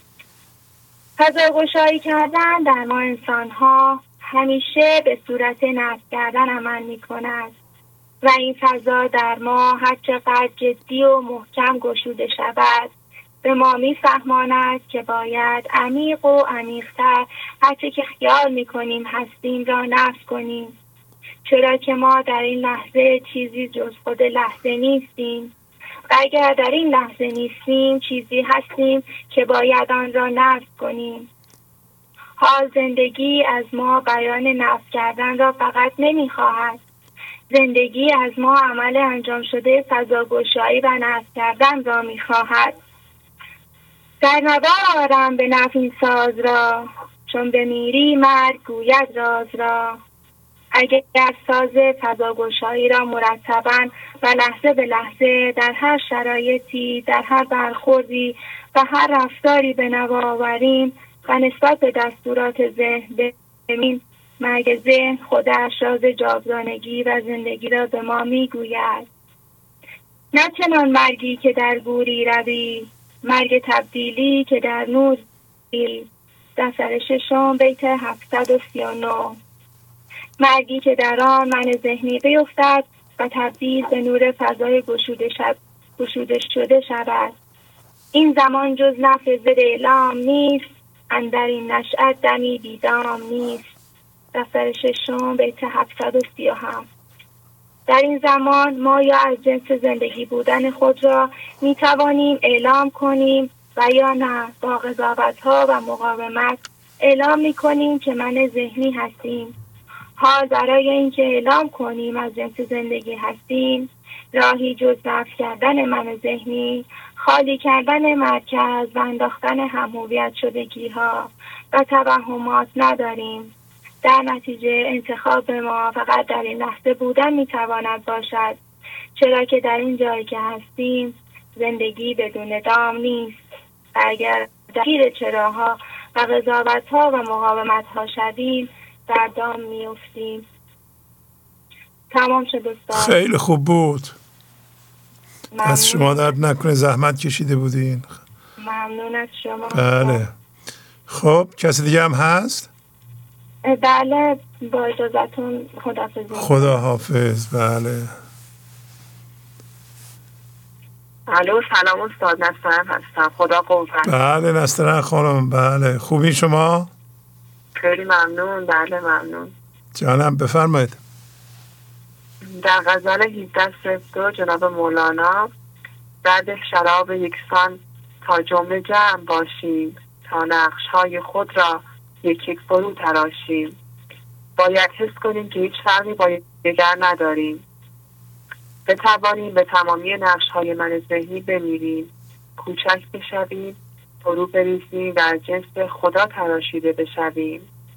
ببینید در چه وضعیتی هستی. آیا وقتی با دیگران برخورد می‌کنی شاد می‌شوند، خوشحال می‌شوند و در فضای گشوده شده قرار می‌گیرند، به طوری که وقتی هم از ما جدا شدند مست شده‌اند و در عشق شراب الهی بیدار شدند؟ تنها شرابی که یکسان است شراب ابدیت و بی‌نهایت از بخش زنده زندگی است.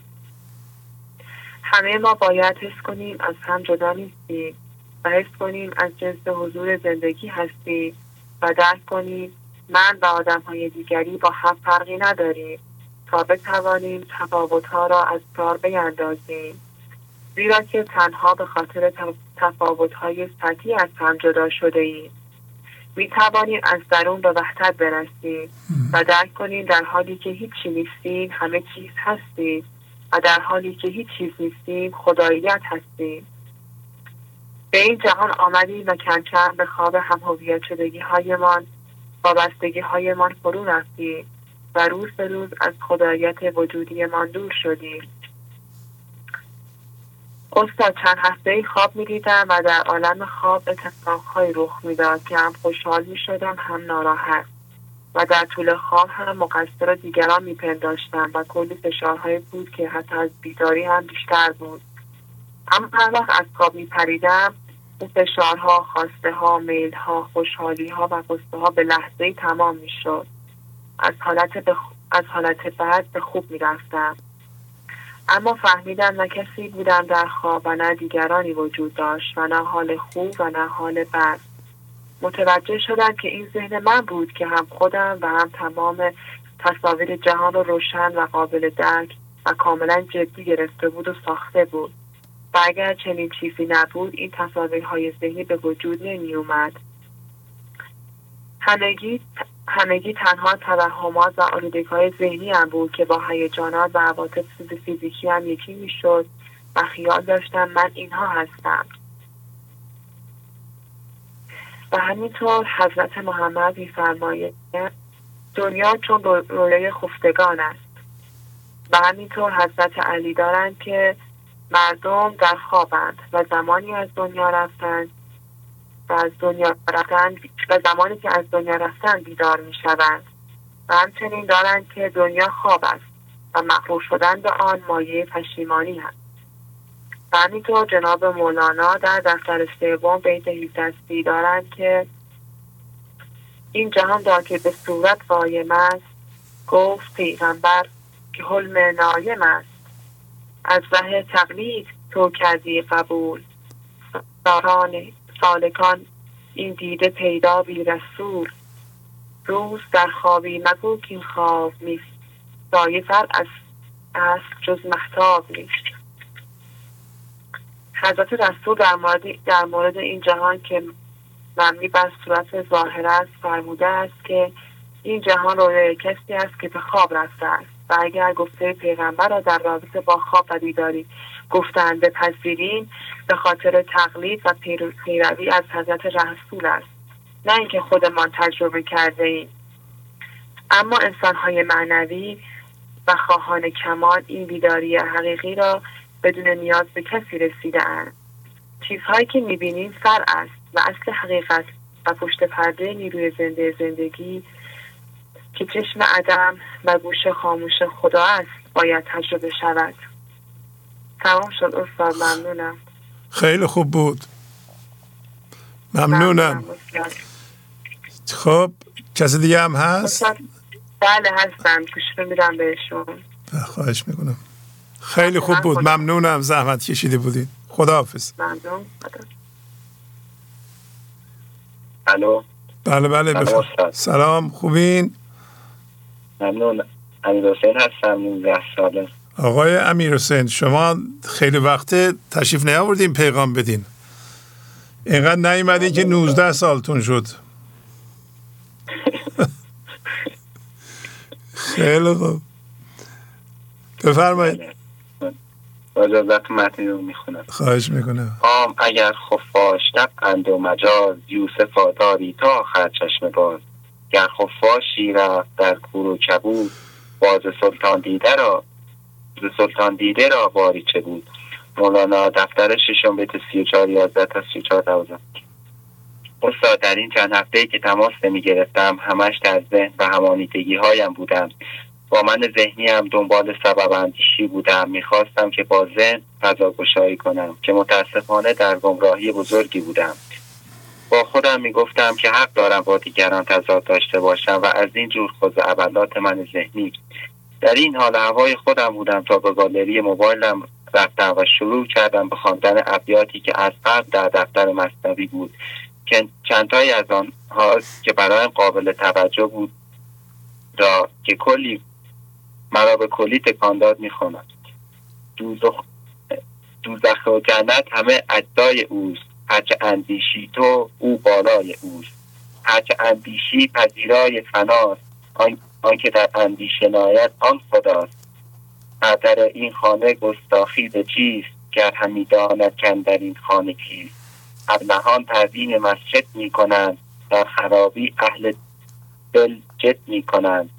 آن مجاز از این حقیقت ای خران، نیست مسجد جز درون سروران. مثنوی دفتر 2 ابیات 3106 تا 3110.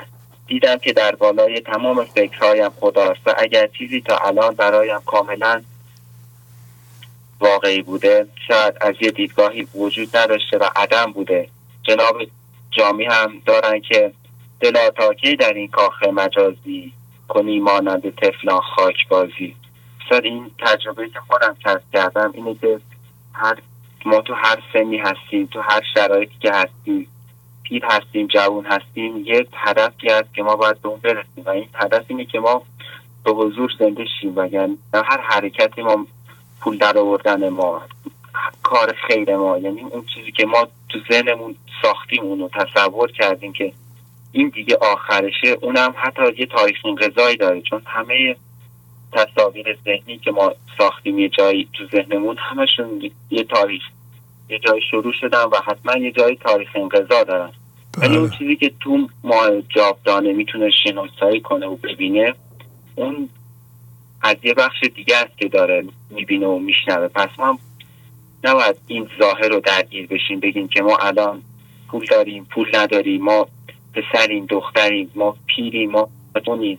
همه اینا ظاهر و سطحش، هدف اینه که ما بتونیم زنده شدن رو یاد بگیریم. وگرنه الان خیلی از آدما تو روز دارن به دنیا میان، خیلی هم دارن میمیرن ولی هیچ کدومشون یه ارزش یه چیز هدفمندی رو پیدا نمیکنن. یه جورایی که اونی که الان پول داره و داره حالا به اصطلاح لذت میبره از دنیا هیچی تو دستش نیست، چون که زمانی که مرد به سراغش میاد به راحتی اونو از پا در میاره. ولی کسی که زنده شده باشه جاودانه و میدونه که هیچ وقت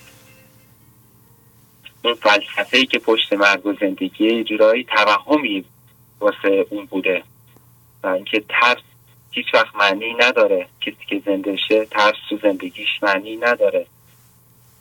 بله.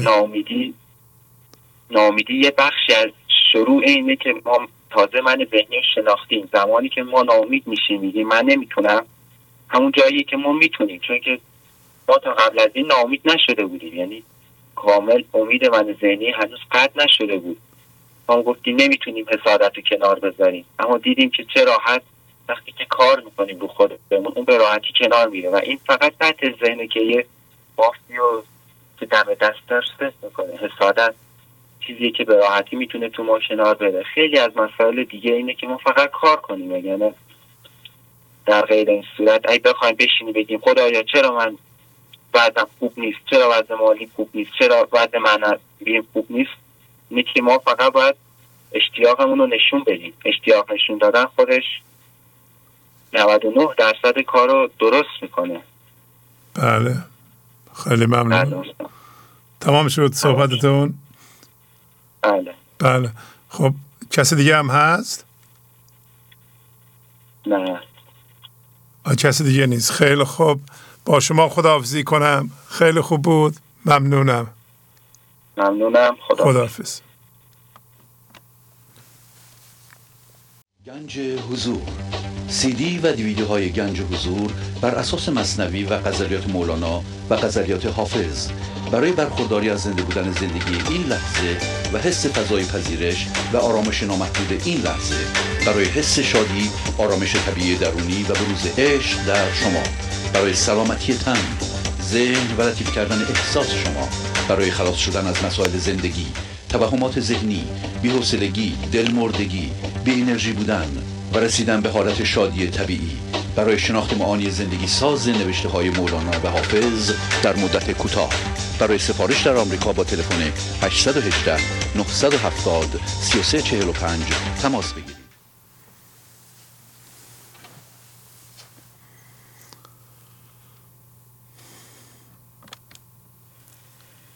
بله بفرمایید. سلام خواهش میکنم بفرمایید. حالتون خوب از کانادا خدمتتون تماس میگیرم. بله بله خواهش میکنم. بنده باشید. یه متنی نوشتم در رابطه با داستان فرج، البته چون خیلی طولانی میشد خیلی خلاصش کردم، بیشتر متن نگم. اجازه بدین براتون بخونم. بله بله بفرمایید. چشم. گر نخواهی که شود عاقبتت همچو فرج، پس مشو قره و دهده به جهات و به درج. داستانهای مثنوی داستانهای معمولی نیستند. به قول خانم فریباد داستانهایی هستند از جنس بیداری، نه از جنس لالایی. داستانهایی برای برهم زدن نظم ذهنی، نظم پارکی جهان درجات و جهات. شخصیتهای مثنوی شخصیتهای حقیقی نیستند. عناصر داستان همه به فرم درآمده شدن استادانه و هنرمندانه معانی توسط زندگی از زبان بزرگ عارف مقرب و یا به قول خانم فریبا دردانه کائنات مولانا جلال الدین محمد بلخی است.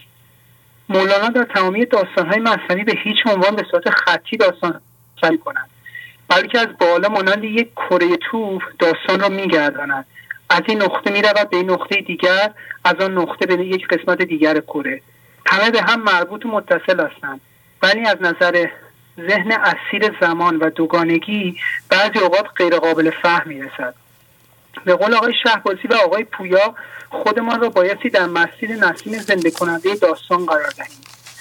در داستان غلام هندو مولانا چندین بار چه با نماد و چه نمادگونه و چه صریحاً فرمودند که بدترین بیماری پندار کمال غرور و منم منم کردن است. همان میدانم در محضر زندگی است. یک بار در داستان شیر و گرگ و روباه میگوید که نمیتوانی برای خودت در مقابل شیر که نماد خداست حقی قائل باشی و الان مانند گرگ دریده میشوی. یک بار دیگر در داستان رک میگوید از قوانین ذهنیت برای مقابله با خدا استفاده کنی، در از مهره‌های شطرنج تو سر کلت خورد میشن ولی باز به گوشم نمیرود. خب یک بار میگن بفرمایید لطفاً بشینید، گوش نمیدم. باز میگویند بفرمایید بشینید، منم انگار نه انگار. بعد میگن آقا بشین، بازم گوش ندم. خب باید به تمرگ و به جونم بخرم. زندگی هم در اتفاقات و یا حتی داستان‌ها هم همین روش رو استفاده میکنن. با قربون صدقه رفتن آدم نشدم، خب باید تنبیشم. وقتی با زبان خوش نفهمم که نباید در مقابل خدا غرور و تکبر داشته باشم، نباید روی پای من ذهنیم بلند شدم و میدانم بگویم، باید مثل فرج دعو و داغان شدم. خب باید یه جوری تو کلم برود یا نه؟ علتی بدتر ز پندار کمال نیستن در جان تو ای زودالات. مثنوی دفتر اول 32-14. این بیت رو 10,000 بار هم بخوانم و جدی نگیرم چه فایده؟ مولانا چرا بعد از داستان فرج غلام هندو داستان غرور را وسط میکشد؟ چرا اینقدر خطرناک است که با من ذهنی معنوی بخواهم زندگی کنم؟ چرا میخواهم که خدا را هم به مایملک ذهنیم اضافه کنم؟ چرا با من ذهنیم به دنبال جهتهای این دنیایی و درجه گرفتن و ترفیع هستم؟ حضرت مولانا با خلق داستان فرج میخواهد تلخی و وحشتناکی این موضوع را به ما بنماید.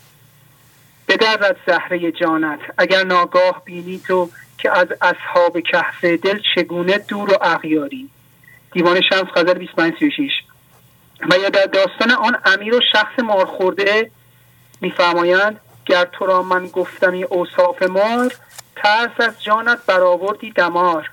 مصطفی فرمود اگر گویم به راست، شرح آن دشمن که در جان شماست، زهرهای پردلان هم بردرد.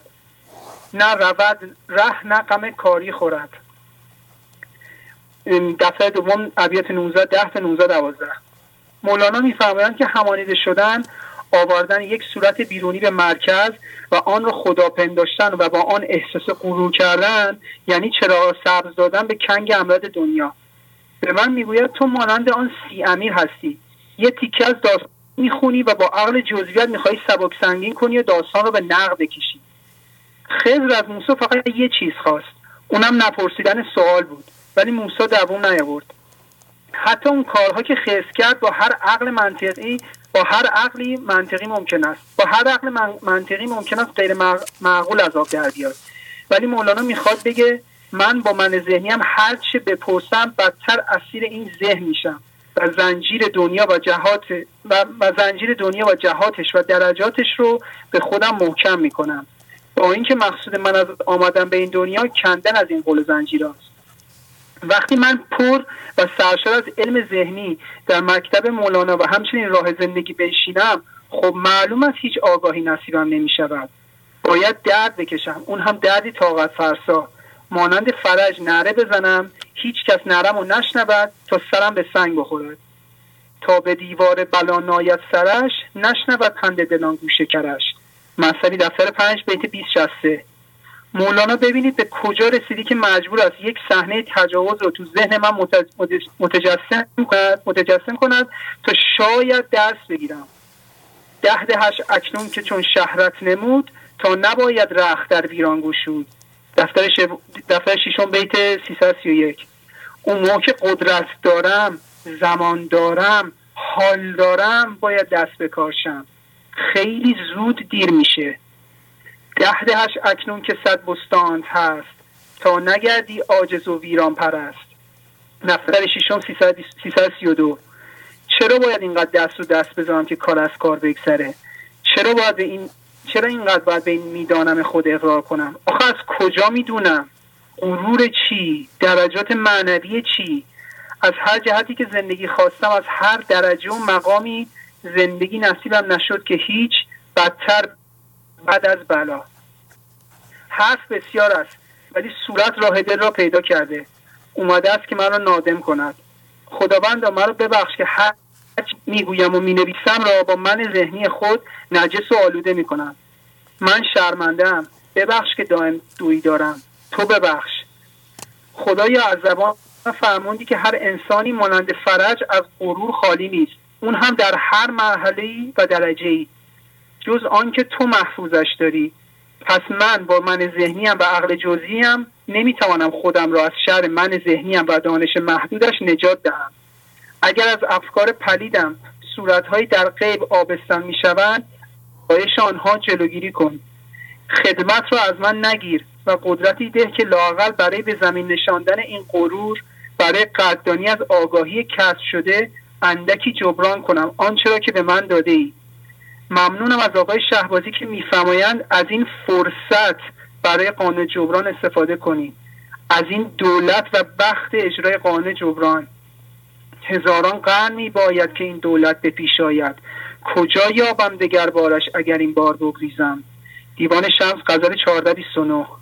از این من ذهنی و همانیدگی ها نمیتوانم بجهم، حبس و اسیر این نفس فضابند هستم که فقط و فقط عنایت خدا میتواند من را نجات دهد.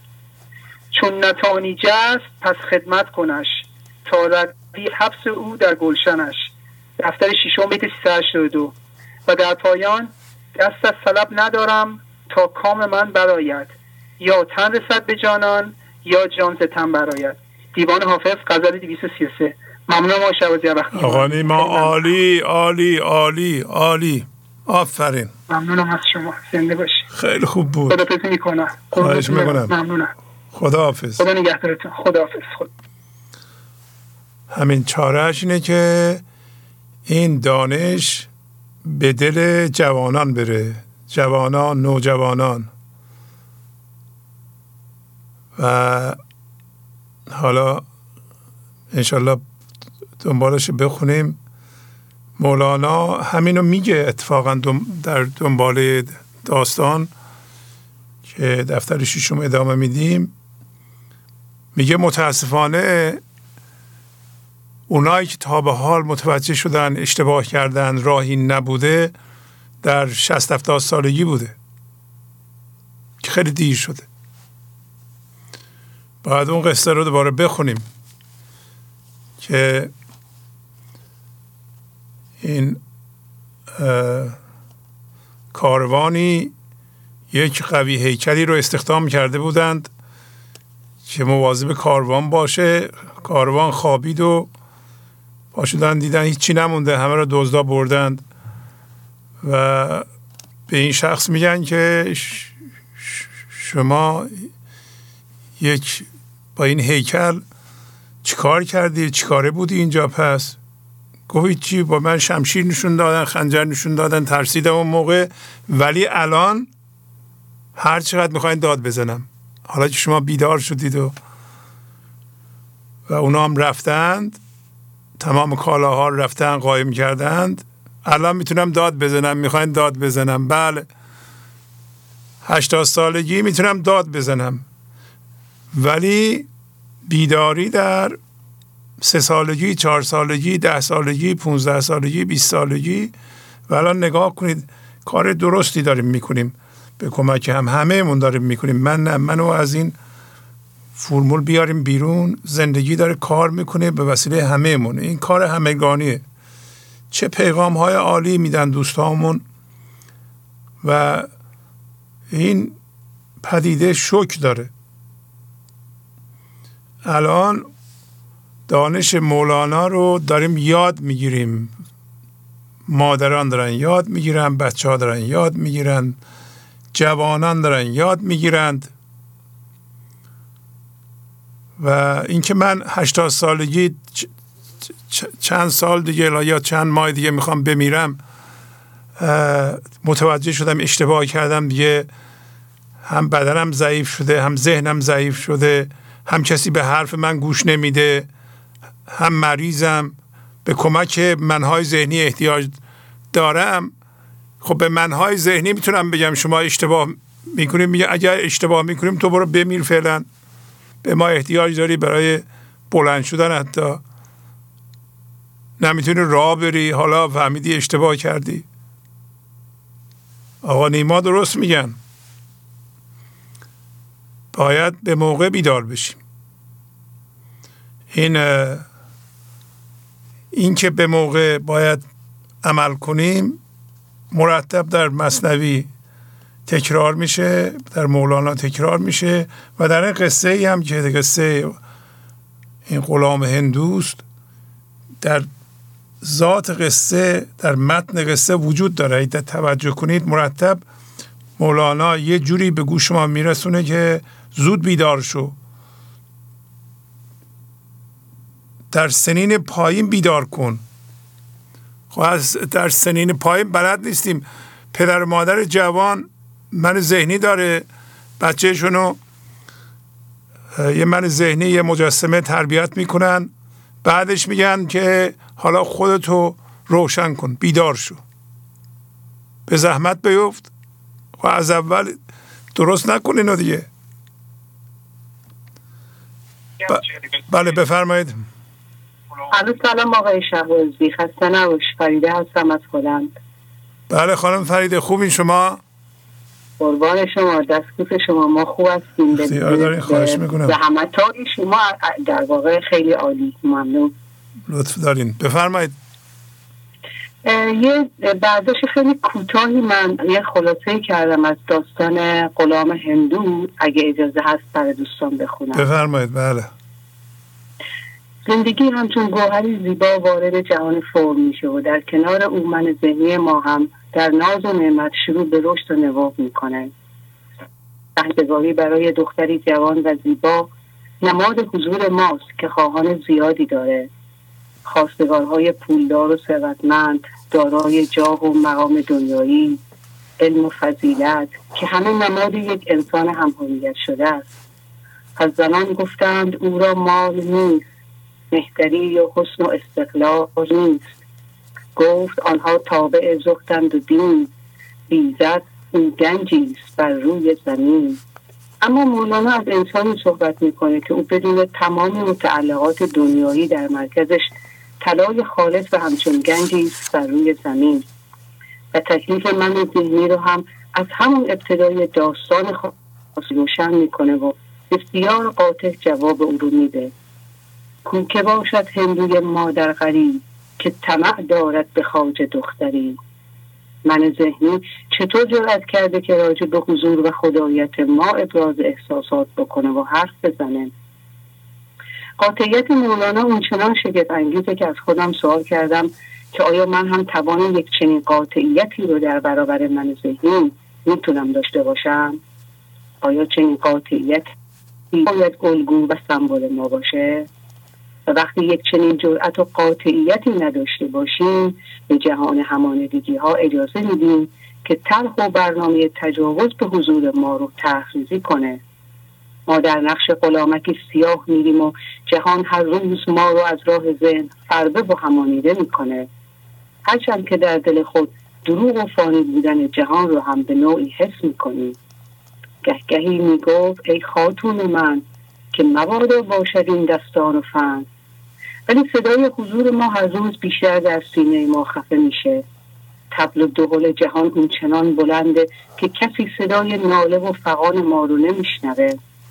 یادمه که چطور در سن جوانی و نوجوانی طلب خدا میکردم، اما نه فریاد رسی بود، نه گوش شنوایی و نه دیده عدم بینی. هرچه بود نعره های من ذهنی بود. سالهای زیادی طول کشید تا وارد حمام بشم و از آب زندگی جان نحیفم رو شستشو بدم. دیگه جوانی و سلامتی، امکانات مادی، خانواده، شهر و دیار خود، خلاصه همه و همه رفته بود. ضرب دفع و کف و نعره مرد و زن کرد پنهان نعره آن نعره زن.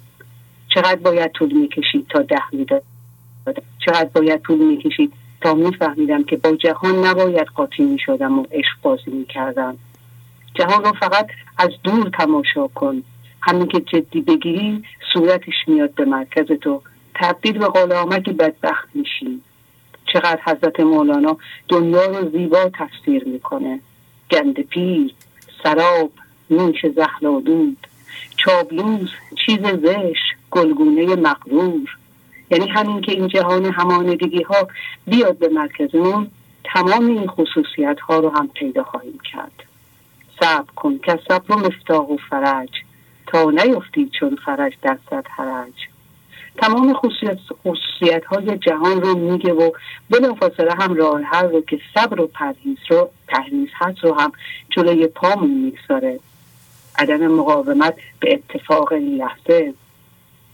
و الا تبدیل میشیم به آدمی که عدم مسئولیت رو یاد میگیریم، فقط چشم بیرون رو میپاد که اشتباه میکنه تو بوق و ترنا بکنیم و زحمت رو هم مثل جنازه بیاندازیم رو دوش دیگرون، در حالی که حضرت مولانا میگه تو مثل سمند روی زمین راه برو. یعنی مسئولیت رو روی دوش خودت نگه دار، چشم انتظار و توقع من ذهنیت رو ببند اگر که واقعا میخوای به حضور برسیم. گفت پیغمبر که جنت از اله، گر همی خواهی ز کس چیزی مخواه. چه بیت طلایی، از هیچ کس هیچی نخواه. بعد میبینیم که دلیل بیشتری دردها و رنجش ها تموم میشه.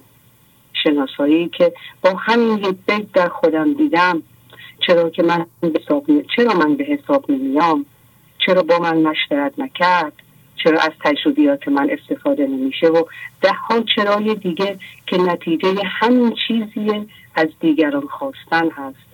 خواستن من ذهنی که اگه به دست نیاد حتما درد و رنجش رو به دنبال خواهد داشت.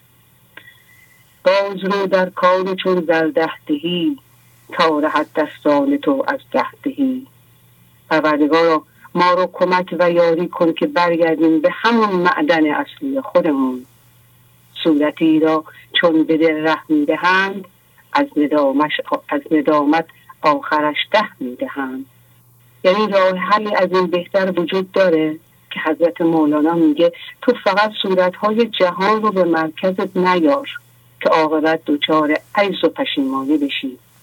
یک لقمه آماده و جویده شده که فقط باید خورد داد. ممنون آقای شهبازی از زحماتتون. خیلی زیبا، آفرین.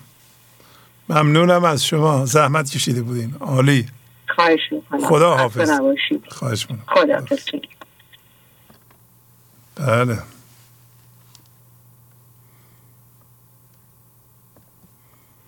بفرمایید.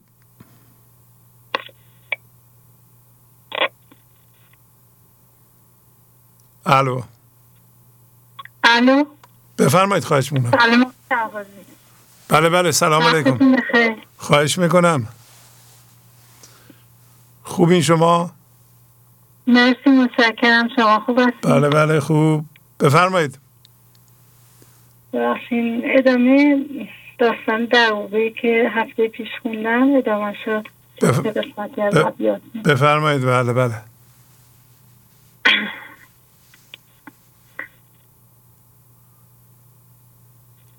دنبه جنبانیم به استدلال و مکر تا که حیران ماند از ما زید و بکر.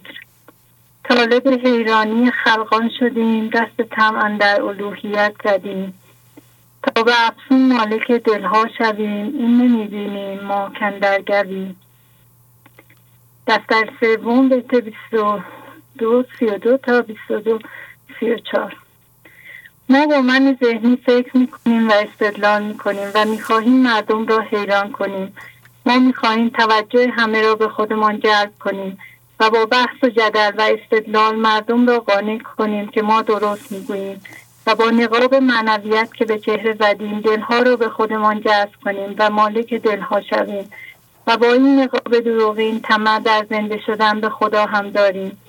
مولانا میگوید در چاه و گودال همانیدگی ها هستی ای بی غیرت، دست از سبیل مردم بردار.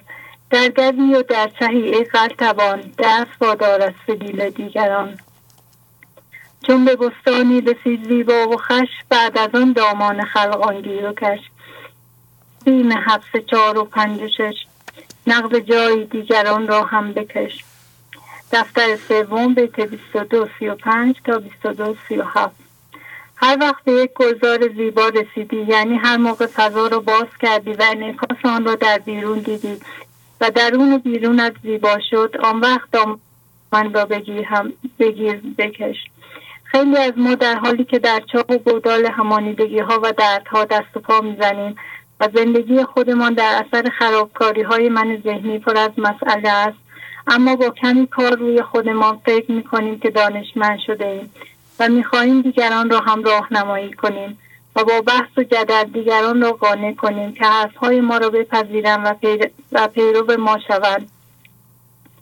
مولانا میگوید وقتی تو هنوز به این افتخار نائل نشده‌ای که بنده خداوند شوی، یعنی هنوز آسمان درونت باز نشده، هیچ حسابی خودت را شاه و انسان کامل میدانی.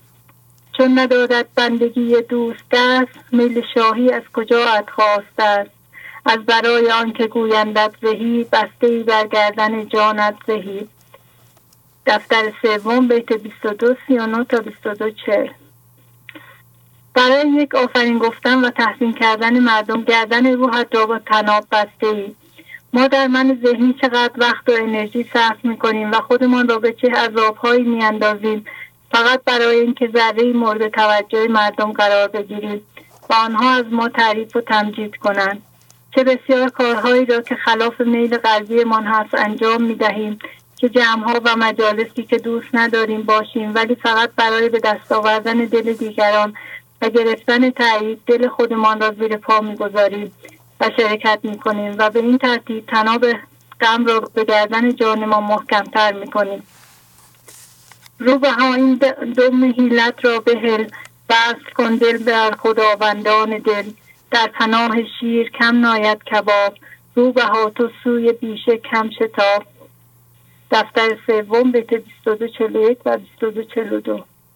ای انسان من ذهنی، این هیله‌گری ها و فکر کردن به حسب همانیدگی ها را رها کن و دل را به صاحبان دل واگذار.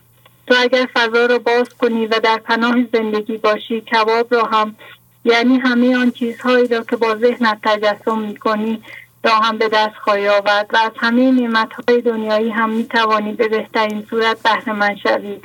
پس مانند روباه به سوی مردار، یعنی تقویت همانیدگی‌ها نرو. در در ابیات بعدی مولانا راجع به دل صحبت می کند. خداوند می گوید نظر من فقط بر دل شماست، نه به صورت و همانیدگی ها و عبادات ظاهری. من از شما دلی می خواهم که باز شده و به اندازه آسمان شده و از تمام همانیدگی ها خالی شده است. دل همانیده مانند گل می ماند. در گل هم آب وجود دارد، ولی با آن آب نمی شود دستها را شست. با هوشیاری جسمی هم نمی توان به خدا زنده شد. حق همی گوید نظرمان بر دل است، نیست بر صورت که آن آب و گل است. تو همی گویی مرا دل نیست هست، دل فراز عرش باشد نه به پس. در گل تیره یقین هم آب هست، لیک زان آبت نشاید آب دست. دفتر سوم بیت 22 44 تا 22 46. دلی که عاشق جاه و مقام و ثروت است، دلی که آلوده به شهوات دنیوی است، دل نیست. دو نوع دل داریم، یکی ریزه دل که همان دل همانیده است. انسان در من ذهنی ریزه دل دارد و مانند ستاره کوچک است که سوسو میزند و خداییت او پوشیده است. ولی یک دل دیگری است که باز شده و به اندازه آسمان شده و مانند خورشید میزد و این دل از زندگی سلامتی را میگیرد و در عالم پخش میکند. یعنی دل انسان کامل همه موجودات عالم را در بر گرفته و واسطه فیض الهی به مخلوقات است و نثار این دل به کسانی میرسد که آماده هستند و میخواهند دامنشان را از همانیدگی ها پاک کنند. ریزه دل را بهل، دل را بجو، تا شود آن ریزه چون کوهی از او. دل محیط است در این خطه وجود، در همی افشاند از احسان و جود. از سلام حق سلامت ها نثار میکند بر اهل عالم اختیار. هر که را دامن درست است و معد، آن نثار دل بدان کس میرسد. دفتر سوم بیت 2271 تا 2274. تمام شد استاد. تمام شد، آفرین. خیلی خوب بود خانم. متشکرم. خب کسی دیگه هم میخواد صحبت کنه؟ نه کسی نیست استاد. خیلی ممنون از وقتتون. خواهش میکنم. عالی عالی. خداحافظ. متشکرم. خداحافظ شما. خداحافظ. بفرمایید. الو. بفرمایید خواهش میکنم. سلام. سلام. سلام و درود بر شما استاد گرانقدر. خواهش میکنم. فرخونده هستم از روزان نجف آباد. بله خانم فرخونده، خوبین شما؟ ممنون، عالی. بفرمایید. درد شراب یکسان تا جمله جمع باشیم، تا نقش‌های خود را یک یک فرو تراشیم. مولانا غزل 1702.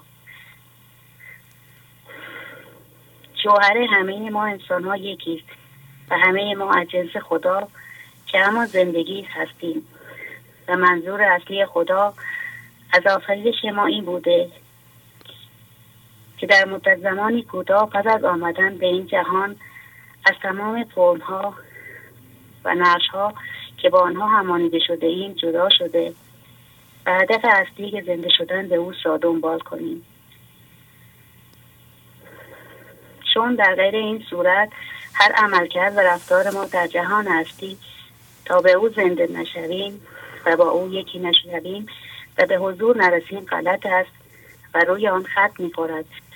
چون انسانی که در حضور نیست در جهان هستی اصلاً به حساب نمی‌آید، چه برسد که به مرکزی آلوده به همانیدگی‌ها و من زنی درمند خود از خدا چیزی بخواهد یا دعا کند. همانطور که خداوند دهنده و پخش کننده شراب خاص و یکسان به جهان است، ما نیز پخش کننده این شراب به جهان و کائنات هستیم و دادن این شراب به این صورت است که ببینیم وقتی به کاری مشغولیم یا حرکت یا عملی می‌کنیم آیا از فضای گشوده شده و تسلیم ما سرچشمه می‌گیرد یا از من ذهنی دردمند و همانیده ما، و آیا مردم در برخورد با ما فضاگشا بوده و از مرکز عدم عمل می کنند و از همانیدگی ها فاصله گرفته یا در برخورد با ما فضابند بوده و همانیده تر می شوند. آیا در مرکز انسان ها زندگی را به ارتعاش در می آوریم یا مردگی که از من ذهنی دردمند من برمی‌خیزد. حس اینکه همه ما از یک جنس هستیم تفاوت‌ها را از بین می‌برد، چون این تفاوت‌هاست که ما را از هم جدا کرده. ما با فضاگشا بودن و انبساط می‌توانیم این شیوه غلط زندگی را که هیچ کس دوست ندارد به دیگران کمک کند را تغییر دهیم و با این مرکز عدم است که می‌توانیم تفاوت‌های سطحی را از بین ببریم. درمان کننده درد باشیم، نه پخش کننده درد به هم دیگر.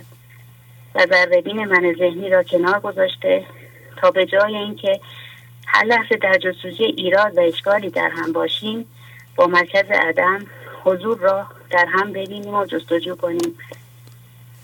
زبان زندگی زبان وحدت است و اشتیاق زندگی بر این است که از خام وحدت خود شرابی به جان ما بریزد تا از این طریق ما این شراب را ما کاهنات بریزیم، ولی ما در هر لحظه با ناتسلیمی این شراب را رد می کنیم.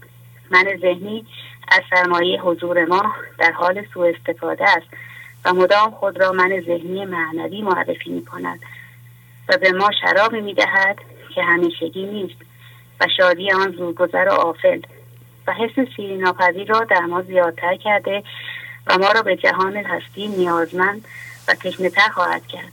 ولی در عوض شراب الهی چون همیشگی و بی‌نهایت است، حس نیازمندی را در ما از بین میبرد و ما دیگر مجبور نیستیم در دروغ زندگی کنیم، چون شادی بی سبب و شکر وجودی در ما به جریان افتاده و این خود باعث می شود که میل تایید و توجه و ستایش طلبی، حسرت و حقارت در ما جای خودش را به بی‌نیازی، صداقت، صبر و پذیرش و خلاقیت و بی نهایت جریان هایی که از دریای حضور سرچشمه می‌گیرد بدهد.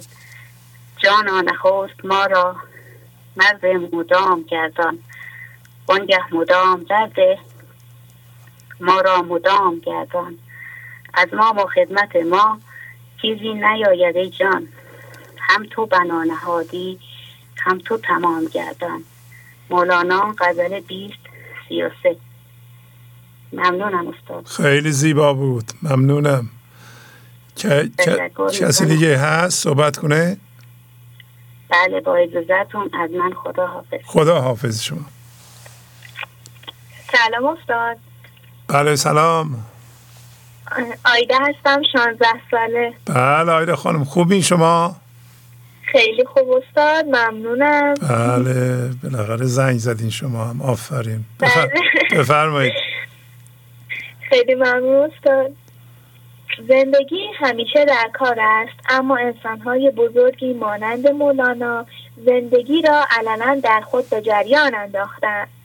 برای انسان‌های زنده شده به حضور خدا، مخصوصاً جناب مولانا، انسان بودن تمام شده است و آنها دیگر انسان نیستند و کاملا تبدیل به حضور ابدی این لحظه شدند. انسان بودن یعنی جسم بودن، فکر بودن. درست است که در این جهان نیاز به جسم داریم، اما باید آن جهان عدم را در خودمان باز کنیم. ما خودمان را محدود به جسم کرده ایم و فکر می کنیم در این جسم هستیم، در حالی که این جسم در ماست. ما بی نهایتیم و بی نهایت نمی تواند محدود به جسم بودن شود. در مغز ها نگنجی بس بیکرانه ای، در جسم ها نگنجی زیشان زیادتی. مولانا غزل 29:88. پس مولانا دیگر مولانا نیست، خدایی است که از طریق زبان مولانا مستقیما در حال صحبت با ماست. یکی از نکته هایی که باید بدانیم این است که اشعار جناب مولانا همیشه مربوط به این لحظه، یعنی کلید هر شعری از مولانا در این لحظه است. برای مثال وقتی میخوانیم جز توکل جز که تسلیم تمام، در غم و راحت همه مکر است و دام، یعنی این بیت را به این لحظه کلید کنیم و ببینیم الان در شادی و غم ذهنی هستیم یا در توکل و تسلیم. این ابیات نه مربوط به گذشته ماست که خود را ملامت کنیم و نه مربوط به آینده که در زمان بمانیم. مربوط به همین لحظه است که استفاده کنیم و از ذهن در بیاییم.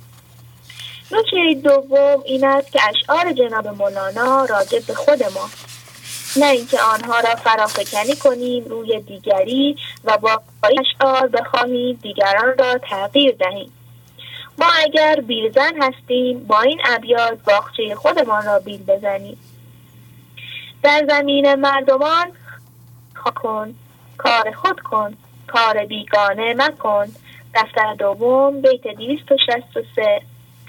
سوم این که اگر اشعار جناب مولانا به ما فشار می آورد و ما فعلا در من ذهنی و الگویه های ذهنی من هستیم و نمی توانیم کامل فضا را باز کنیم، جناب مولانا و شعرها را سریع رد نکنیم یا مهر اشتباه بودن بر روی آنها نزنیم.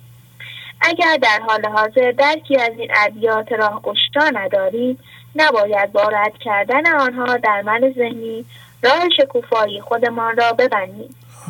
حالت بی‌نیازی از زندگی و بزرگان حالت خطرناکی است که ما را در چارچوب دردناک ذهن نگه می‌دارد.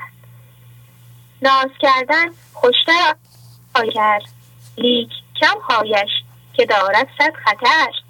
دفتر پنجم بیت 544.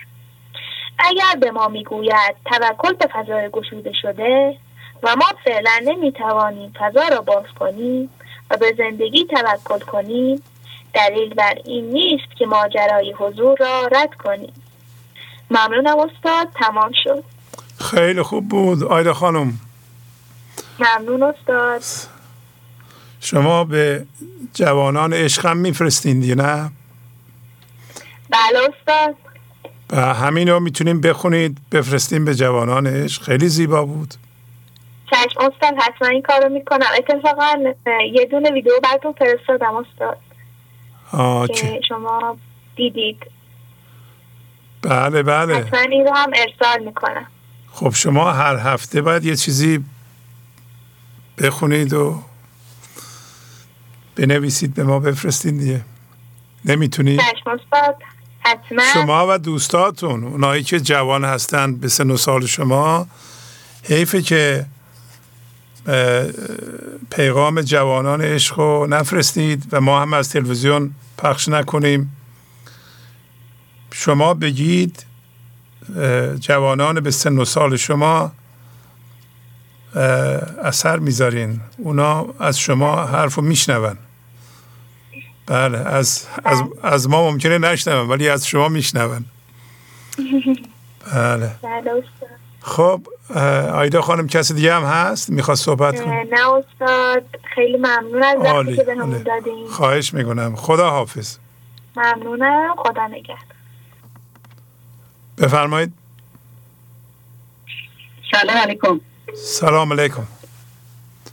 حال شما خوبه آقای شهبازی؟ دستتون درد نکنه از برنامه خوبی که هر هفته هر چهار چنده ما رو با قدر لذت میکنید و توی کاما میریم آقای شهبازی. من طبق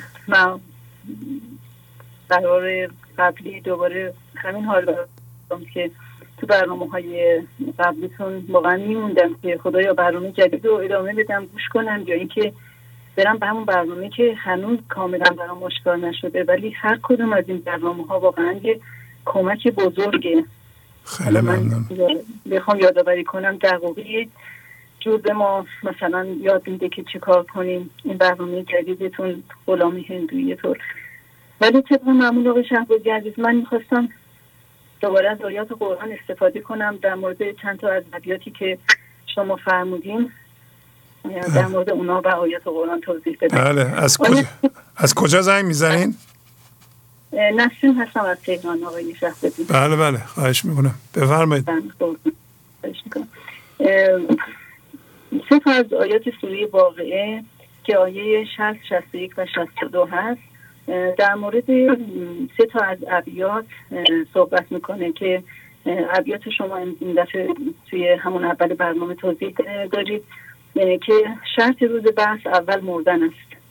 اینکه ما معذور از خلقت انسانی بوده که به خدا زنده بشه، ولی خب ما متاسفانه مشغول همین دنیا و اتفاقاتش شدیم. تحت روز بخ اول مردن است. بعد توی این آیاتی که میخوام بگم خدمت شما، آیه 60 و 61 و 62، دلم میخواد عربیشون رو بگم ولی خب مجبورم فارسیشون رو بگم. نه شما میخوایم میتونین عربیشون هم بگین، مجبور نیستین، هر جور میخوایم بگین.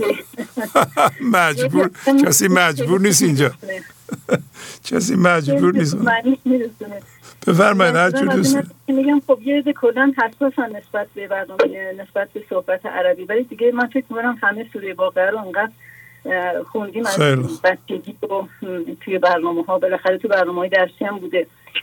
میفهمیم که نحنو قدرنا بینکم الموت و ما نحنو بمسبوقین. همینجا خدا میگه که من بین شما مقدر کردم موت رو. این اصلا اینقدر دیگه آیه آشکاره که انگار فارسیه، نحنو قدرنا بینکم الموت و ما نحنو بمسبوقین. این قدرنا و مسبوقینش رو من توضیح بدم، اینکه مقدر کردیم بین شما موت رو و من ناتوان نیستم. حالا با توجه به برنامه شما که واقعا خدا میدونه من چقدر از شما متشکرم که اصلا من اینا رو به معنی واقعیشون نمیفهمیدم. الان با برنامه شما که توضیح میدید همانیدگی ها و برنامه و این واژه هایی که شما به کار میبرید، من فهمم تاریخ قرآن چی گفته. راستش همیشه من و شاید خیلی از شنوندگان شما این فکر رو میکردیم که قرآن برای بعد از برای زندگی ما نیست، در صورتی که دستور زندگیه. ما وقتی یخچال میخریم توش دستور کار یخچال نوشته، نگفته وقتی یخچال رفت مثلا خراب شد بعدن بیاید براش چه کار کنید که بگید ازش عذرخواهی بکنید. نه، ما قراره که برای استفاده درست از یخچال دستور کار ما داده شده. این قرآن هم به عنوان دستور کار برای زندگی ماست که چطور زنده بشیم به خدا و اون وجه آینه رحمت رو در واقع بچشیم، اون وجه رو آشنا بشیم، اون بعد از زندگی رو آشنا بشیم. توی این سایه همین خواسته از ما که گفته من بین شما مقدر کردم موت رو و من ناتوان نیستم از اینکه همان دیگه شما رو از بین ببرم. حتی اگه قدرت شما بنزی کوه باشه، من اینو از بین میبرم. و با عشق و دوست داشتن به ما این حرف رو میزنه. بعد میگه که برای چی من میخوام این کار رو بکنم. توی آیه بعدی میگه الا ان نوبت دل امثالکم، برای اینکه تبدیل کنم شما رو. الا ان نوبت دل امثالکم و نمشنکم فی ما لا تعلمون، و نشای جدیدی بیارم. نشای چطوری؟ ما لا تعلمون، شما نمیدونید چیه این. پس میگه که تبدیلتون کنم و نشای جدید، آفرینش جدیدی بیارم، آفرینشی که شما نمیشناسید، تا الان تجربهش نکردید. بعد دوباره میگه که بلغت علمتون نشأة الأولی، که شما که میدونید، علمتون، علم پیدا کردید به این که نشای اولیتون چی بود، چی بود این اولیش و به هر حال و همون دیگه چطوری به وجود اومد. بعدش میگه که فلولا تذکرون، چرا متذکر نمیشید، چه یادآوری نمیکنید که این اتفاق افتاد. حالا من فکر میکنم یه مقدار این علمی که ما پیدا کردیم نسبت به جماد، به نبات، به حیوان، بعدش هم به انسان، یا اینکه اصلا چطوری ما در شکم مادر ساخته شدیم، اون هوشیاری خودش رو ساخت، تنید، و بعدش هم این شکلی مثلا شیر خوردن یاد گرفت، چه میدونم محبت پدر مادر جذب کرد، چطوری خودش رو شناخت، چطوری جدایی رو شناخت، چطوری تونست خودش رو توی 2 سالگی راه بره. و خیلی از چیزایی که ما لحظه به لحظه بچه‌مون رو که می‌بینیم بزرگ میشه، اون رو واقعا پی می‌بریم. این تذکرون رو باید اینجا حداقل ما به یاد بیاریم. یه جا من همین 3 آیه منظورم بود و میرم سراغ اون ابیات، ولی همینجا الان من یادم افتادم توی یه آیه دیگه میگه که چرا به این آیه رو سرسری ازش رد میشیم، که من فکر میکنم تو غلام هندو منظورش همینه که اینقدر مولانا به ما میگه که توی همه داستانا. من فکر میکنم محور این باشه که عتبه ها زن حدیث انتون مدهنون، چرا شما از این مسئله سرسری رد میشید. و بعد میگه که و رزق خودتون رو تکذیب این قرار میده. خب واقعا این چه انسانیه که رزق خودش رو میاد تکذیب این همه خوبی ها قرار میده. حتی من میگم تکذیب همین سوره واقعه، ما فقط سوره واقعه رو میخونیم میذاریم کنار، در صورتی که تک تک این آیاتش تک تک این آیاتش داره به ما میگه که زنده شو، وقتشه، دیر شده، به شکل‌های مختلف. حالا من 60 سالم آقا شهبازی، ولی الان شما فرمودید که حیفه مثلا باید از جوانی این کارو بکنیم. من همین الانشم چشم دوختم به همون بچه لایه نظرت، اصلا کار ندارم دیگران بشنون، دوست داشته باشن، علاقه داشته باشن یا نه، که البته خیلی علاقه مندن. همین الان پسر من انقدر خودش زحمت کشید، فکر کنم 100 بار این شماره رو گرفت، همسر من گرفت که من بتونم موفق بشم. معنی چه معنی میده؟ تو این خونش ارزش وجود داره که این برنامه اجرا بشه، این زکات داده بشه. و همیشه یادآوری میکنن به من که پول پرداخت کردیم، مثلا حق و زحمه این ماه پرداخت شد یا پرداخت نشد، بالاخره خب اینا ارزش داره. من هم لحظهش ما چشممون رو باید بریزیم به اون بچه لائم رفت. آقای شهبازی عزیز، من فکر کنم وقتم تموم شد. خیلی زیبا بود پیغامتون خانم، ممنونم. جانم چیزی میخواستم مربوط به ابیات میرمد اثبات پیش از نفی تو، این اثباتی که خدا میخواد ما اثبات کنیم بودنمون رو و نفی رو کنیم، یعنی از ذهن بیایم بیرون، چون خدا میگه که من موت رو بین شما مقدر کردم، یعنی از ذهن بیاید بیرون و چیکار کنید؟ اثبات کنید، یقینو به یقین برسید که قراری که چی بشید شما. این بچه جدید، این آفرینش جدید، نشای جدید رو درتون به وجود بیارم. حالا شما اون 3 آیه رو خیلی شمرده تر، عربیشو نه فارسیشو شمرده تر و بلندتر، آهسته تر برای ما بخونید. بله خیلی ممنون. اگه صدا خوب نمیاد نه صدا خوب میاد، ولی شما یک کمی تون صحبت میکنید، علتش هم میدونم شما عجله دارین و وقت رعایت میکنید و اینا. بله من، ولی شما در این جور موارد خواهش میکنم با عجله صحبت نکنید، چون این مطلب مهم میداریم میگین که حداقل که این همه زحمت میکشین درست گرفته بشه و تحویل بشه و فهمیده بشه. خب اینا مسائل مطالب مهمی هستن. بله بفرمایید، خیلی شمرده. بله. آیه 60 و 62 پشت سر هم من از کتاب آقای کریم زمانی ترجمه کردن میگم. این ما این که مرگ را در میان شما مقرر داشتیم. حتما بگم. این ما این که مرگ را در میان شما مقرر داشتیم و درمانده و ناتوان نیستیم از اینکه همانندان شما را به جای شما برگماریم و شما را به نشئه نو و بی سابقه که از آن هیچ نمیدانید اندر سازیم. بله. و البته شما آفرینش نخستین را دانسته اید، پس چرا به خود نمی آیید؟ این 3 آیه بود. بله بله، این همین هم اون 3 بیتی که همیشه میخونیم، کشت اول و کشت ثانی. بله بله. کاش وقت داشتم آقای شهبازی، پشت سرش همین آورده، میگه که افرایتون ما شما میگه آیا درباره اون چه میکارید هیچ فکر کردید؟ این دقیقاً همون کشت اول رو داره میگه آقای شهبازی، میگه آیا درباره اون چه که میکارید هیچ فکر کردید؟ آیا شما میرویانید یا من میرویانم؟ انتم تزرعونه ام نحن زارعون.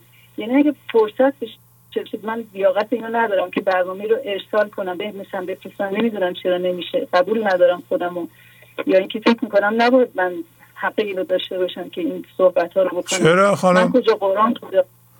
نه چرا این حرف خیلی هم زیبا صحبت میکنید شما. چون بردی کشت اول داره میگه انتون تزدونه ها امنم نزاره اون. چرا شما به قول آقای نیما خیلی قشنگ گفت، چرا من قد پولو هم که میکارم بعد فکر میکنم خودم بالنده میکنم، خداست که بالنده میکنم، از کجا میدونم که کاری که دارم رو بچه من انجام میدم دارم اونو از حضور خارج میکنم یا اینکه دارم اونو به حضور میارم. ما واقعا حضور یه خانه است، یه خانه امنه، اینطور که شما تو برنامه‌های مختلف میفرمایید، اینجا یه امنیته، اینجا یه هدایته، یه قدرته، یه همه چی هست توی اینجا یه سکونه که از خصوصیات و پارامترهای این فضاست.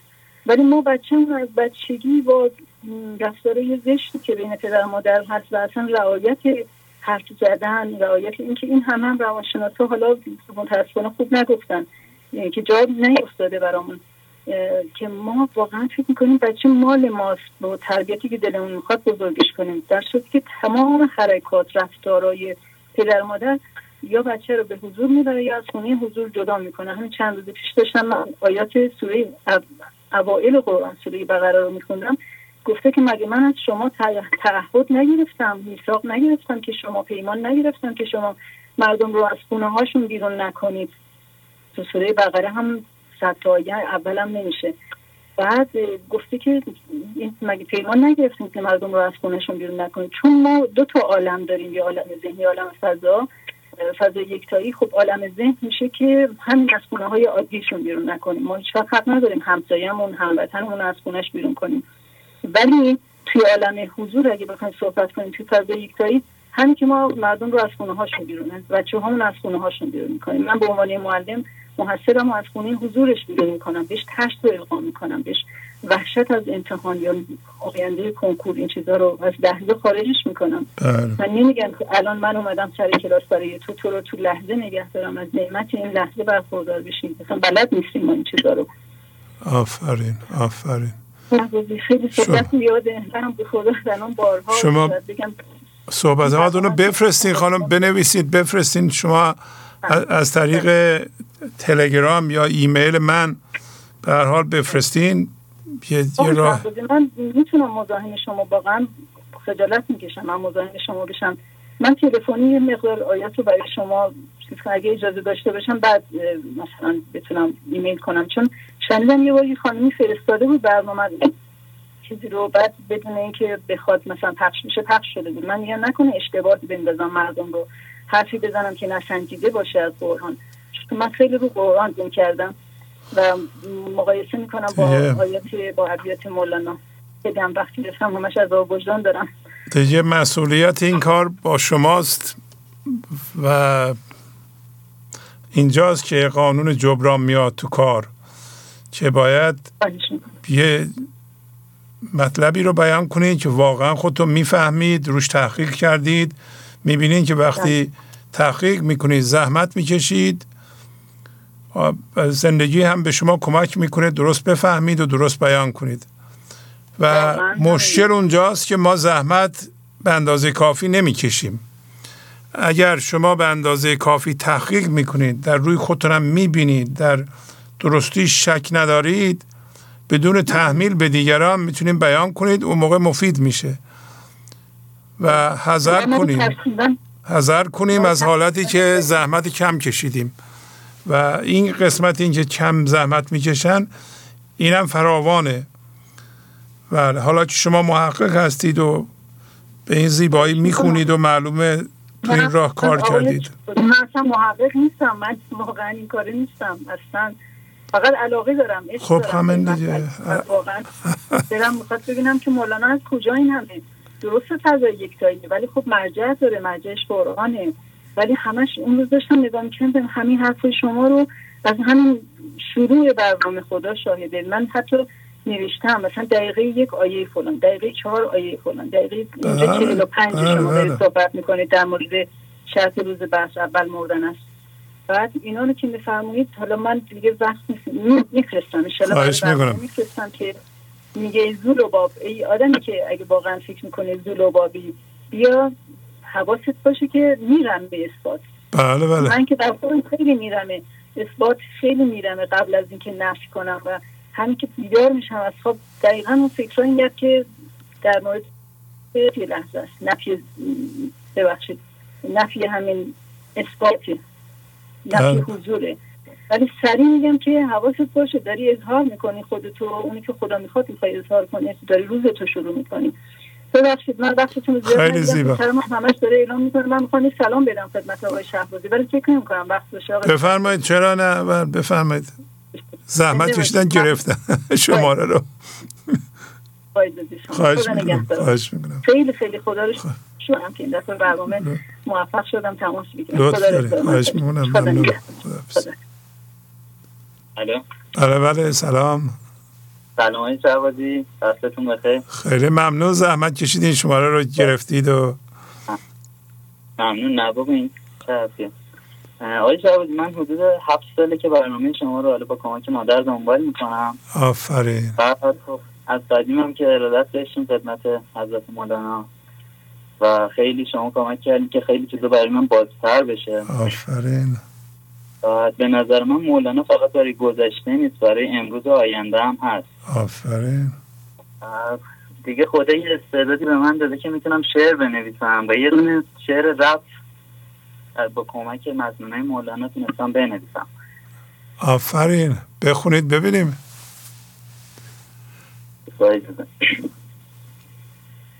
باید کاری کنیم، زمین رو بهشت کنیم، فکرهای بد و پلید رو ولش کنیم، گذشته که گذشته، آینده رو بسازیم، اگه عوض نشیم که باید اونم ببازیم، این دنیا مثل موزیک، ما هر کدوم یه ساز که باید رو ریتم باشیم بشه به اون بنازیم. زندگی قشنگه اگه باشه آری از ترس و حسادت و فکرهای واهی، پس قبل و بذار کنار، شروع کن از الان، خودتو بساز و بزن جلوتو از زمان، آدما رو ببخش و خودتو بدرخشون، با حیوانا خوب باش و بده تو به درخت جون، بعد میبینی که همینجا بهشت میشه، مهد شادی، خوشی و عشق میشه، مستقیم میرم چپ و راست فرشته، خداییش ولی چپی راست نوشته، جوونی بوده اینا و رو حساب تجربه بگذاریم، بذار بگم تجربه، این آدمایی رو که من دیدم یکی یکیشون دنبال تهیدن، میگن این دنیا رو تا تهیدن، ولی اینا نمی کنم تهدیدم، یه چیزی رو زود فهمیدم، میرسونه منو انگیزم به مقصد، واسه جنگیدم، اگه یکی بود اون که منو درک میکرد، خودم بودم واسه همین تاکیدم، این خودت باشی بودی بدون تاکیدم، اگه میخوای برسی به رست کاری یا میخوای برسی به رستگاری، راهی نیست جز این که دست کارشی، پس از الان به وطق بحث کاری، کار اگه بیاد بازم پشت کار، برو جلو نکن یه وقت پشت کار، بدون اگه داشته باشی پشت کار، تو دلشون میگن همه خوش به حالت، نه نشی یه وقت تردست هدف، مروارید که نمیشه تردست هدف، تو با خودت بدون یه الماس رافتی که همه چی داری به اندازه کافی، قوی ترین سلاحت هم لبخندته که در میاره تو رو از بند دل، شاد بودن از چیز روح و روانی، متلاشی میکنه یه کوه و معانی، نزن حرف پیش که مثل تیشه بری شست درست به کار شو، بکن تلاش بیش از حد. به به، شما چه چیزی ساختین. حالا اینا یا شما خودتون بخونید یا بدین یکی از این خواننده ها که رپ میکنن بخونند، اینطوری باید بخونند، این چیزها رو باید بخونند. بله بله، به عهدمون وفا کرده باشیم. آفرین آفرین. خب کسی دیگه نیست که چیزی بگه صحبت کنه؟ من دیگه خداحافظی کنم با تو. نه. عالی بود، عالی. اسمتون چی بود؟ اسم شما؟ آرمان. آرمان خان. آرمان. خیلی خوب بود، ممنونم، خداحافظ. ممنون، خداحافظ. خب خیلی خوب بود. بله، در فرستادن پیغام خوب کمرو نباشیم، ولی از اون ور هم باید متوجه بشیم که قانون جبران رو انجام بدیم. هر دو من ذهنی، یه موقعی اگر ما کمرو باشیم خودمونو حقیر بدونیم در حالی که پیغام عالی داریم، و یا اینکه زحمت نکشیده یک مطلبی رو که خودمون تحقیق نکردیم بخوایم تحمیل کنیم. آره، این شق دوم واقعا متداوله. پیغام های زیادی من می گرفتم، الانم میاد که واقعا جواب نمیدم. خیلی از این پیغام ها که از دخالت ناروا در زندگی مردم، مخصوصا مادران در دخالت به زندگی فرزندانشون یا نوه‌هاشون، خودشون در وضعیت بد روحی هستند، تکامل پیدا نکردند، من ذهنی دارند، حتی درد دارند و از فرزندانشون زندگی رو سلب کردند، راحتی رو سلب کردند، مزاحم تمام عیار بچه هاشون هستند. بچه چرز کنم، کسی که پسرش یا دخترش 40 سالشه، فرزند داره، هنوز میخواد کنترل کنه و یه دی فکر میکنن که اگر مردم به گنج و حضور گوش میدن باید مطابق میل اونها و من ذهنی اونها رفتار کنند. اگر رفتارشون رو درست کنند و مطابق من ذهنی و فرمایشات درد اونها نباشه، اینا پیشرفت نکردن. این شما هستین که باید خودتون رو عوض کنید، مولانا بخونید. اولین درسش اینه که به زندگی دیگران دخالت نکن، حواست رو به خودت بده. آخه این رواست که ما نذاریم فرزندانمون زندگی کنند. پسرمون مرد شده، دخترمون یه خانم بزرگ بچه داره، صاحب یه منصبی، مقامی، دانشی، مدرکی، همش غر زدن و دخالت کردن و اینا بلد نیستند و نکنه من بلد نیستم. چرا نمیگیم من بلد نیستم زندگی کنم و جهل خودم رو دارم تحمیل میکنم به فرزندم؟ در اون حد دو تا حد است. در اون حد پایین ما واقعا عشق به فرزندانمون نداریم. هر کسی که فرزندش رو کنترل میکنه عشق نداره. اگه عشق نداریم میتونیم احترام بذاریم، همون احترامی که به بیگانگان میذاریم. چرا به مردم احترام میذاریم، به فرزندانمون، به خویشاوندانمون، به اون کسی که عزیزترینمونه به اون نمیذاریم؟ خب من بگم من عشق ندارم، احترام که میتونم بذارم؟ همون احترامی که به مردم میذارم. بالاخره اینم آدمه، اینم با ما زندگی میکنه. اینی که من در اون حد عدم تحقیق و تحمیل میل و باورهای کهنه خودم و حال بد خودم به دیگران اصرار بورزم، دیگه با این برنامه مولانا ما نباید این کارو بکنیم. بله بفرمایید. سلام آقای شهبازی، پریسا هستم از کانادا. بله سلام پریسا خانم، خوبی شما؟ خیلی متشکرم، من خوبم، سلامت باشید. زحمت های ما چطورین شما؟ خواهش میکنم، شما همه رحمت هستین، خیلی ممنون از زحماتی که برای ما میکشید. اختیار دارین، بفرمایید. آقای شهبازی، من هم مثل خیلی از دوستان در مورد داستان غلام هندو نوشتم امروز. البته خب پیام طولانی هست و جاش نیست که کامل اینجا بخونم، ولی تا یه جایی رو پیش میرم، انشالله دفعه دیگه باقیشم میرسم بخونم. هر جور میخواین، ما در خدمت شما هستیم. بذارین خدمت شما یه چیزی بگم دوستان. این تلفن پریسا آخرین تلفن ماست و پس از این دیگه تلفن نخواهم گرفت. عذرخواهی میکنم از دوستانی که رو خط هستند و نتونستن صحبت کنن. بفرمایید پریسا خانم. خیلی ممنونم، چشم. داستان غلام هندو از دفتر ششم مثنوی بیت 240 که در برنامه شماره 883 گنج حضور تفسیر شد، داستان زندگی اغلب ما است که مولانا ماهرانه بیان می کند و نکات فراوانی را در طی این داستان به ما گوشزد می کند. صحنه اول داستان، غلام هندو، دختر خواجه و خواستگاران. در صحنه اول داستان مولانا از خواجه، غلام، دختر خواجه و خواستگاران دختر میگوید.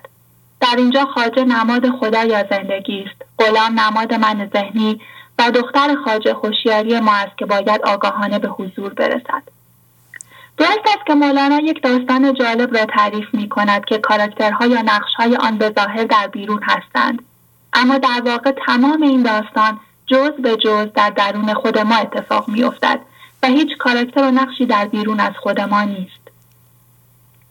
خواجه یک غلام هندو را از کودکی به خانه خود می آورد و او را پرورش می دهد. علم و آداب را به او می آموزد و در دلش شمع هنر را روشن می کند و با لطف و کرامی که دارد با ناز این غلام را پرورش می دهد. خواجه ای را بود هندو بنده ای، پروریده کرده او را زنده ای. علم و آدابش تمام آموخته، در دلش شمع هنر افروخته. پروریدش از طفولیت به ناز، در کنار لطف آن اکرام ساز. تمثیلی از این که خداوند من ذهنی ما را از کودکی می پروراند. ما با من ذهنی و عقل جزئیان یک سری علم و هنرها یاد میگیریم. میفهمیم که چطور امور دنیایی خود را بگذرانیم. اما این من ذهنی تنها یک غلام ساده برای زندگی است و کاربرد آن محدود به یک سری امور دنیایی می شود و لیاقت خود زندگی و حضور را ندارد. در این میان خواجه دختری هم دارد زیبا اندام و خوش سیرت. این دختر نمادی از هوشیاری خدا در ماست که فوق‌العاده زیباست. بود هم این خواجه را خوش دختری، سیم اندامی، گشی، خوشگوهری. وقتی که دختر بالغ شد خواستگاران زیادی برای او آمدند. نماد این که پس از مدتی هوشیاری در ما به بلوغ میرسد و میخواهد با انطباق بر هوشیاری خدایی ما به حضور برسیم. اما در این میان جنبه‌های مختلف جاذبه‌های دنیایی می‌خواهند او را به خود بکشند. انواع و اقسام همانیدگی‌ها مانند پول و ثروت، زیبایی‌های ظاهری، اصل و نسب خانوادگی، مقام و علم دنیایی بدون همراهی عشق، همه اینها می‌خواهند هوشیاری را به خود کشیده و به گره بیاندازند. همه این همانیدگی‌ها خواستگاران هوشیاری ما هستند، اما هیچ کدام لیاقت هوشیاری ما را ندارند. پس مولانا داستان را به این صورت پیش میبرد که هر کدام از این خواستگاران با هدایای گران طالب دختر میشوند، ولی خواجه که نماد خدا است اجازه وصلت با دختر را به هیچ کدام از آنها نمیدهد. خواجه میگوید مال و ثروت ثبات ندارد، روز میآید و شب میرود. گفت خواجه مال را نبود ثبات، روز آید شب رود اندر جهات. زیبایی ظاهری صورت هم اعتباری ندارد، با یک زخم خار رخ زرد می شود. حسن صورت هم ندارد اعتبار که شود رخ زرد از یک زخم خار. اصل و نسب خانوادگی و مهترزاده بودن هم راحت است و فرد بیهوده به مال و جاه و جلال ظاهری مغرور می شود، چه بسا مهترزادگانی که ننگ خانواده خود می شوند.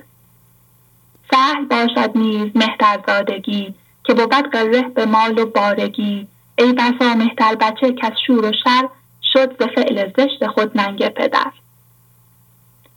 کسی هم که هنر و علم دنیایی دارد اگر با عشق همراه نباشد بیفایده است. شیطان هم علم زیادی داشت، اما چون عشق در درونش نبود تنها جسم را در انسان دید و خدایت را در او ندید. این گونه علم بدون همراهی عشق دیده غیب بین را باز نمی کند. پرهنر را نیز اگر باشد نفیس، کم پرست و عبرتی گیر از بلیز. علم بودش چون نبودش عشق دین، او ندید از آدم لا نقش تین. گرچه دانی دقت علم ای امین، زاند نگشاید دو دیده غیب بین. مولانا این توصیفات خواستگاران مختلف را پیش میبرد تا به آنجا برسد که بگوید چه کسی لایق دختر یعنی هوشیاری انسانی است. لایق دختر تنها دل عارفی است که از همانیدگی‌ها خالی شده. عارف با نور تابان و روشن می‌بیند. عارف دید عدم بین دارد. اصلا به حضور رسیدن همان تبدیل هوشیاری است، به گونه‌ای که ما با دید نظر ببینیم. عارفا تو از معرف فارقی، خود هم می‌بینی که نور بازغی. از میان تمام خواستگاران خواجه یا خدا تنها عارفی که دلش از همانیدگی‌ها خالی شده و با دید نظر می‌بیند را لایق وصلت دختر با هوشیاری خدایی می‌بیند.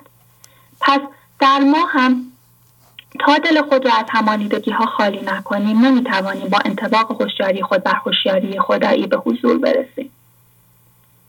البته وقتی که عارف می‌خواهد به حضور برسد و به وصلت دختر در بیاید، داد و فغان من ذهنی بلند می‌شود که این عارف که چیزی ندارد، نه مال، نه جاه، نه حسن و نه استقلال. پس زنان گفتند اون را مال نیست، مهتری و حسن و استقلال نیست. اما خود خدا می‌داند که عارف که دلش خالی از همانیدگی هست، بی زر و مال گنجی بر روی زمین است. گفت آنها تابع زهدند و دین، بی زر و گنجی است بر روی زمین. درست است که در این داستان مولانا منظور اصلیش به جنبه‌های درونی در خود ما است، اما به نظر می‌رسد گوش چشمی هم دارد به بیان لیاقت یک انسان برای وصلت با یک انسان دیگر.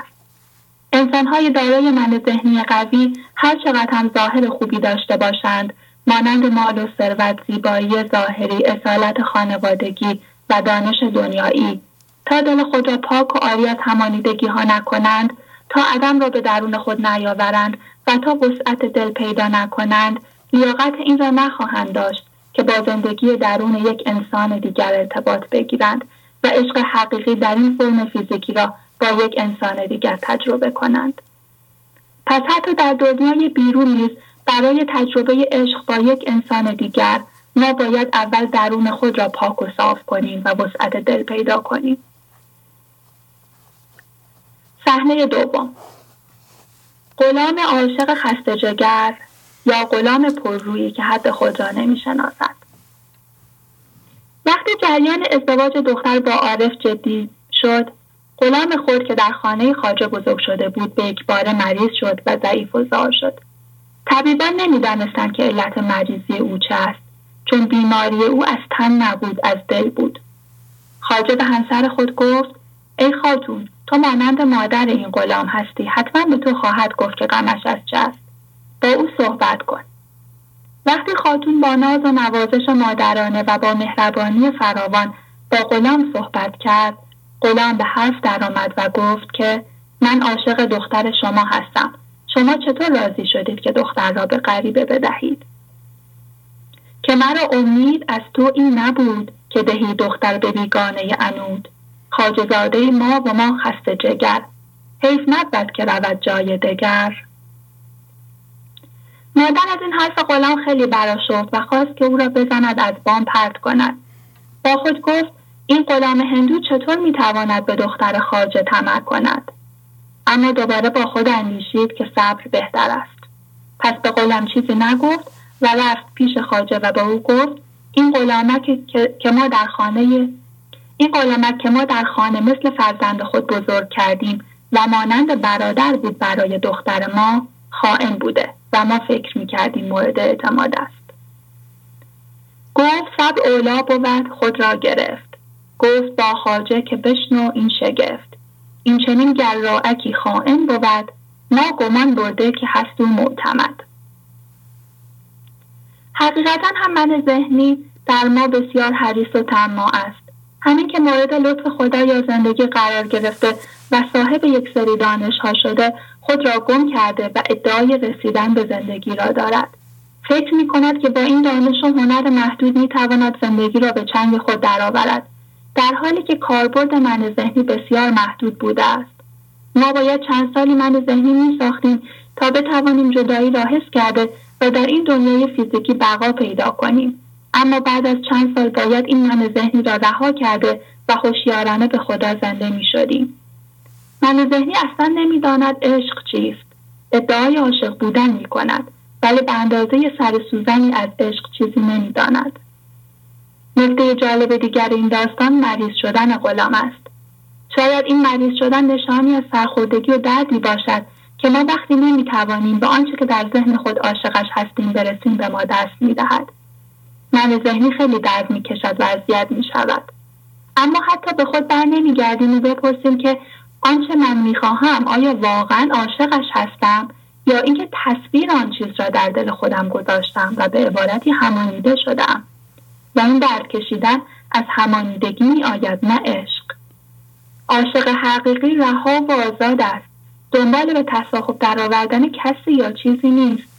گل زیبایی را که می‌بیند می‌گذارد این گل زیبا بماند، مستقل از این که در کنار گل باشد یا نباشد، چون تنها برایش این عشق لطیف است که اهمیت دارد، نه آن صورت ظاهری و بیرونی. اما من ذهنی دنبال تصاحب کردن است. اگر چیزی که تصویر آن را در دل گذاشته را به دست بیاورد خوشحال می‌شود و اگر به دست نیاورد درد می‌کشد. این عشق نیست، این همانیده شدن است. صحنه سوم، چاره اندیشی خواجه برای مسئله غلام هندو. وقتی خاتون مسئله را با خواجه در میان گذاشت، خواجه به او گفت: صبر کن و به غلام بگو که دختر را از خواستگارش می‌بریم و به تو می‌دهیم. این کار را به من سپار و ببین که چگونه مهر دختر را از دل غلام هندو بیرون می‌کشم. خواجه به خاتون می‌گوید که این غلام الان لاغر و ضعیف و نحیف شده است. ای خاتون، با تا وعده وصال دختر به او را فریب بده تا اول چاق و فر بشود.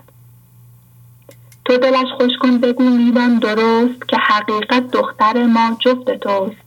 تا خیال و فکر خوش بروی زند، فکر شیرین مرد را فربه کند. وقتی که دقیق نگاه میکنیم همین اتفاق دقیقا در ما افتاده است. هر وقت دنبال هم‌هویت شدگی با چیزی یا کسی در این دنیا رفته ایم، مدتها خیال آن چیز یا آن فرد را در درون خود پرورانیده ایم. در خیال خود با یک تصویر توهمی عشق ورزی کرده ایم. از آن هم‌هویت شدگی انرژی مسموم من ذهنی گرفته ایم و با این کارمند ذهنی ما چاق و فربه شده است. خیال فکر خوش ما را بارها فربه کرده است. اما مولانا در صحنه بعدی داستان عاقبت این چاق و فربه شدن را برای ما به تصویر می کشاند. آقای شهبازی ببخشید نمیدونم وقتم فکر کنم گذشت. شما آخرین تلفن ما هستید. من پیشنهاد میکنم اگه خسته نیستین ادامه بدین، چون این پیغام باید یه جا باشه که مردم بتونن گوش بدن. اگه ببرین دیگه نمیشه که بد میشه. بفرمایید. ما خیلی هم زحمت کشیدین. عالیه، عالی عالی. بفرمایید. خیلی ممنونم ازتون. چشم. صحنه چهارم، شب وصل فرج. خاتون با وجود این که دلش راضی نیست به صحبت خواجه اعتماد می‌کند و به غلام می‌گوید که ما دختر را از خواستگار صالحش جدا کرده و به تو می‌دهیم. وقتی غلام این صحبت را می‌شنود به شدت به خود می‌بالد و حال او را به بهبود می‌گذارد.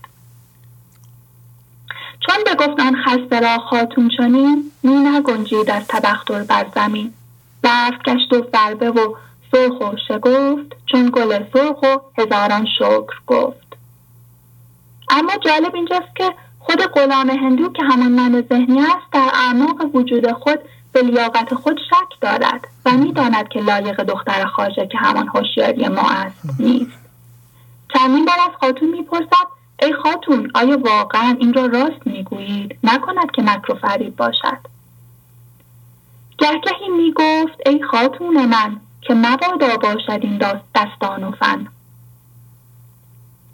حال خواجه برای اطمینان دادن به غلام هندو جماعتی را دعوت می کند که آنها شروع می کنند به فریب دادن غلام و تبریک گفتن به او. وقتی غلام دیگر کاملا خیالش راحت شد که به دختر خواجه می رسد، کل مریضی از بی خوبان از وجود او می رود. خواجه جمعیت بکرد و دعوتی که همی سازن فرج را وصلتی، تا جماعت اشته می دادند و گال کی فرج بادت مبارک اتصال. تا یقین تر شد فرج را آن سخن، علت از بی رفت کل از بی خوبان. و اما این جماعت که هستند تمام جامعه انسانی که در اعماق وجود خود می دانند که وصلتی در کار نیست، یعنی امکان ندارد که غلام که من ذهنی است به دختر که هوشیاری حضور است برسد. همه ما در اعماق وجود خود می‌دانیم که با من ذهنی نمی‌شود به زندگی و نیکبختی رسید. پس این همه فریب و دغلی که راه انداخته‌ایم چه است؟ وقتی یک نفر موفقیتی در بیرون به دست می‌آورد خوشحال می‌شویم و تبریک می‌گوییم، ولی آیا واقعاً وقتی با خود خلوت کرده ایم، آیا در ته دل خود به این باور نرسیده ایم که تمام این موفقیت‌های بیرونی تنها یک بازی و یک خوشی توهمی است؟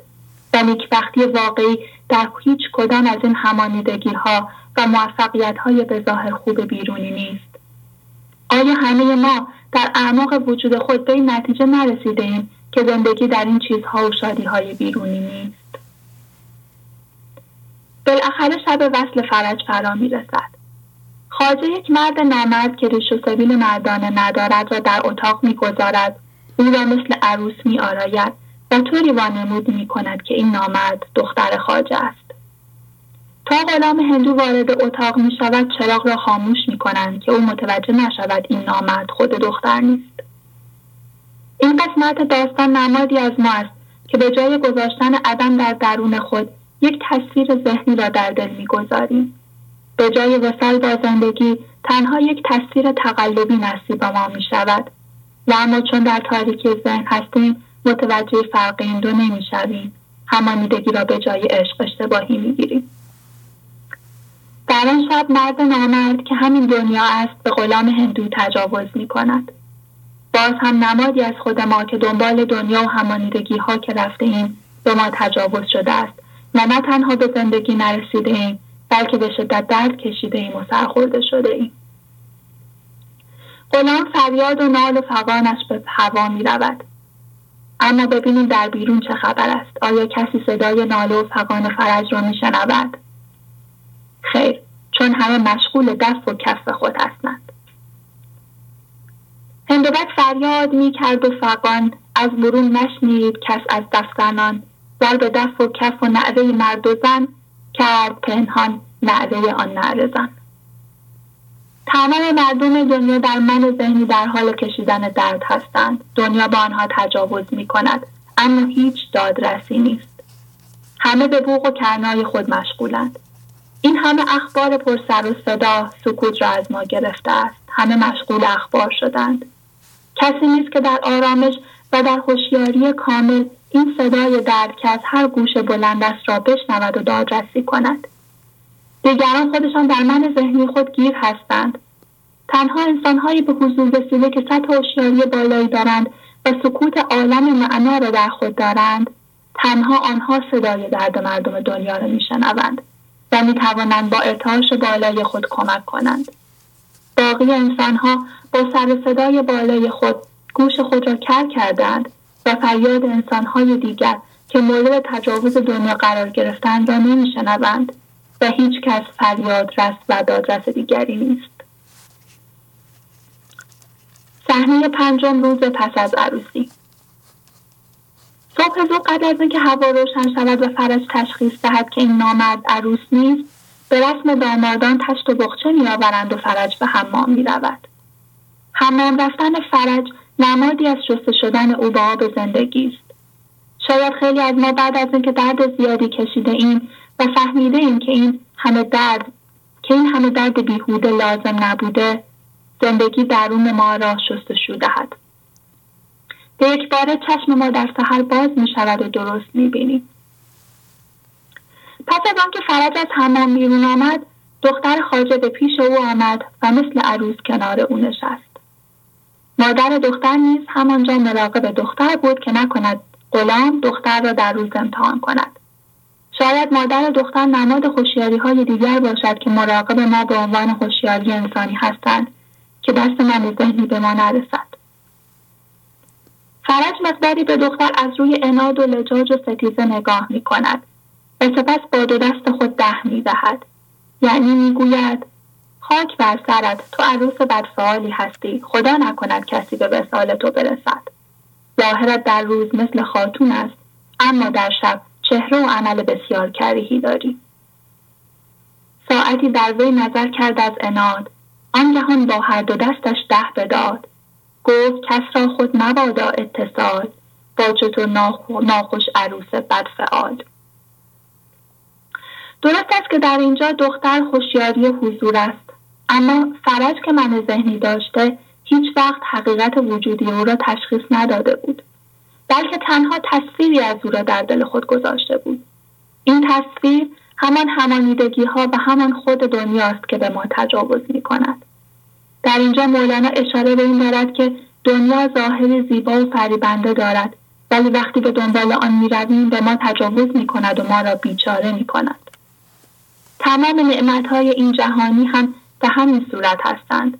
از دور پیش از امتحان خوش هستند، در نظر از دور مثل آب هستند، ولی نزدیک که می رویم سراب می شوند. همچنان جمله نعیم این جهان بس خوش است از دور پیش از امتحان، می نماید در نظر از دور آب، چون روی نزدیک باشد آن سراب. این دنیا یک پیر گنده است که خودش را مثل یک نوعروس نشان می دهد. پس باید مراقب باشیم که مغرور و شیفته گلگونش نشویم و نوش زهرآلوده آن را نچشیم. گنده پیر است و از بس چاپلوس، خیش را جلوه کند چون نوعروس. هین نشو مغرور آن گلگونه اش، نوش نیشآلوده او را مچش. چاره کار صبر است. این باک یک همانیدگی دارد، مرا به خود می‌کشد و می‌خواهد به مرکز دل ما بیاید. باید صبر کنیم و پرهیز کنیم، وگرنه مانند فرج در صد حرج، یعنی تنگی و فشار می‌افتیم. این دانه‌ای که دنیا برای من قرار داده آشکار است و ما را به خود می‌کشد، اما دامی که برای ما پهن کرده پنهان است. باید خیلی مراقب باشیم. صبر کن که صبر مفتاح الفرج، تا نیفتی چون فرج در صد حرج. آشکارا دانه پنهان دام او، خوش نماید ز اولت انعام او. فرج با یک بار تجاوز شدن به او متوجه تمام این مطلب شد و دیگر به دنیا ده داد و گفت تو را نمیخواهم. ما چطور؟ آیا متنبه میشویم؟ یا اینکه بارها مورد تجاوز انواع و اقسام همانیدگی های خود قرار میگیریم و باز هم دوباره همانیده میشویم؟ خیلی ممنونم ازتون آقای شهبازی. خیلی خوب بود. تمام شد یا بقیه هم خواهد داشت؟ آقای شهبازی بقیهش رو هم انشاءالله می نویسم در برنامه بعدی. خیلی زیبا بود، خیلی مفید بود. خیلی ممنون. ممنونم زحمت کشیده بودین. ممنون از شما. ممنونم. پس خداحافظ شما. خداحافظ شما. خداحافظ. خیلی خوب بود. خب دوستان برنامه تمام شده. همینطور که عرض کردم باید از حضورتون مرخص بشم، ولی کاملا آگاه هستم که تعداد زیادی از شما میایین صحبت کنید ولی نمیتونید. انشالله یه چاره‌ای بیندیشیم. برنامه ویژه پیغام‌های تلفنی رو زیادتر بکنیم، کسی دیگه اجرا کنه. در فکر این کار هستیم و خیلی ممنون که زحمت میکشین، میگیرین و نمیتونین صحبت کنین، باز هم اشتیاقتون کم نمیشه و میخواین خودتون رو بیان کنید، صداتون شنیده بشه.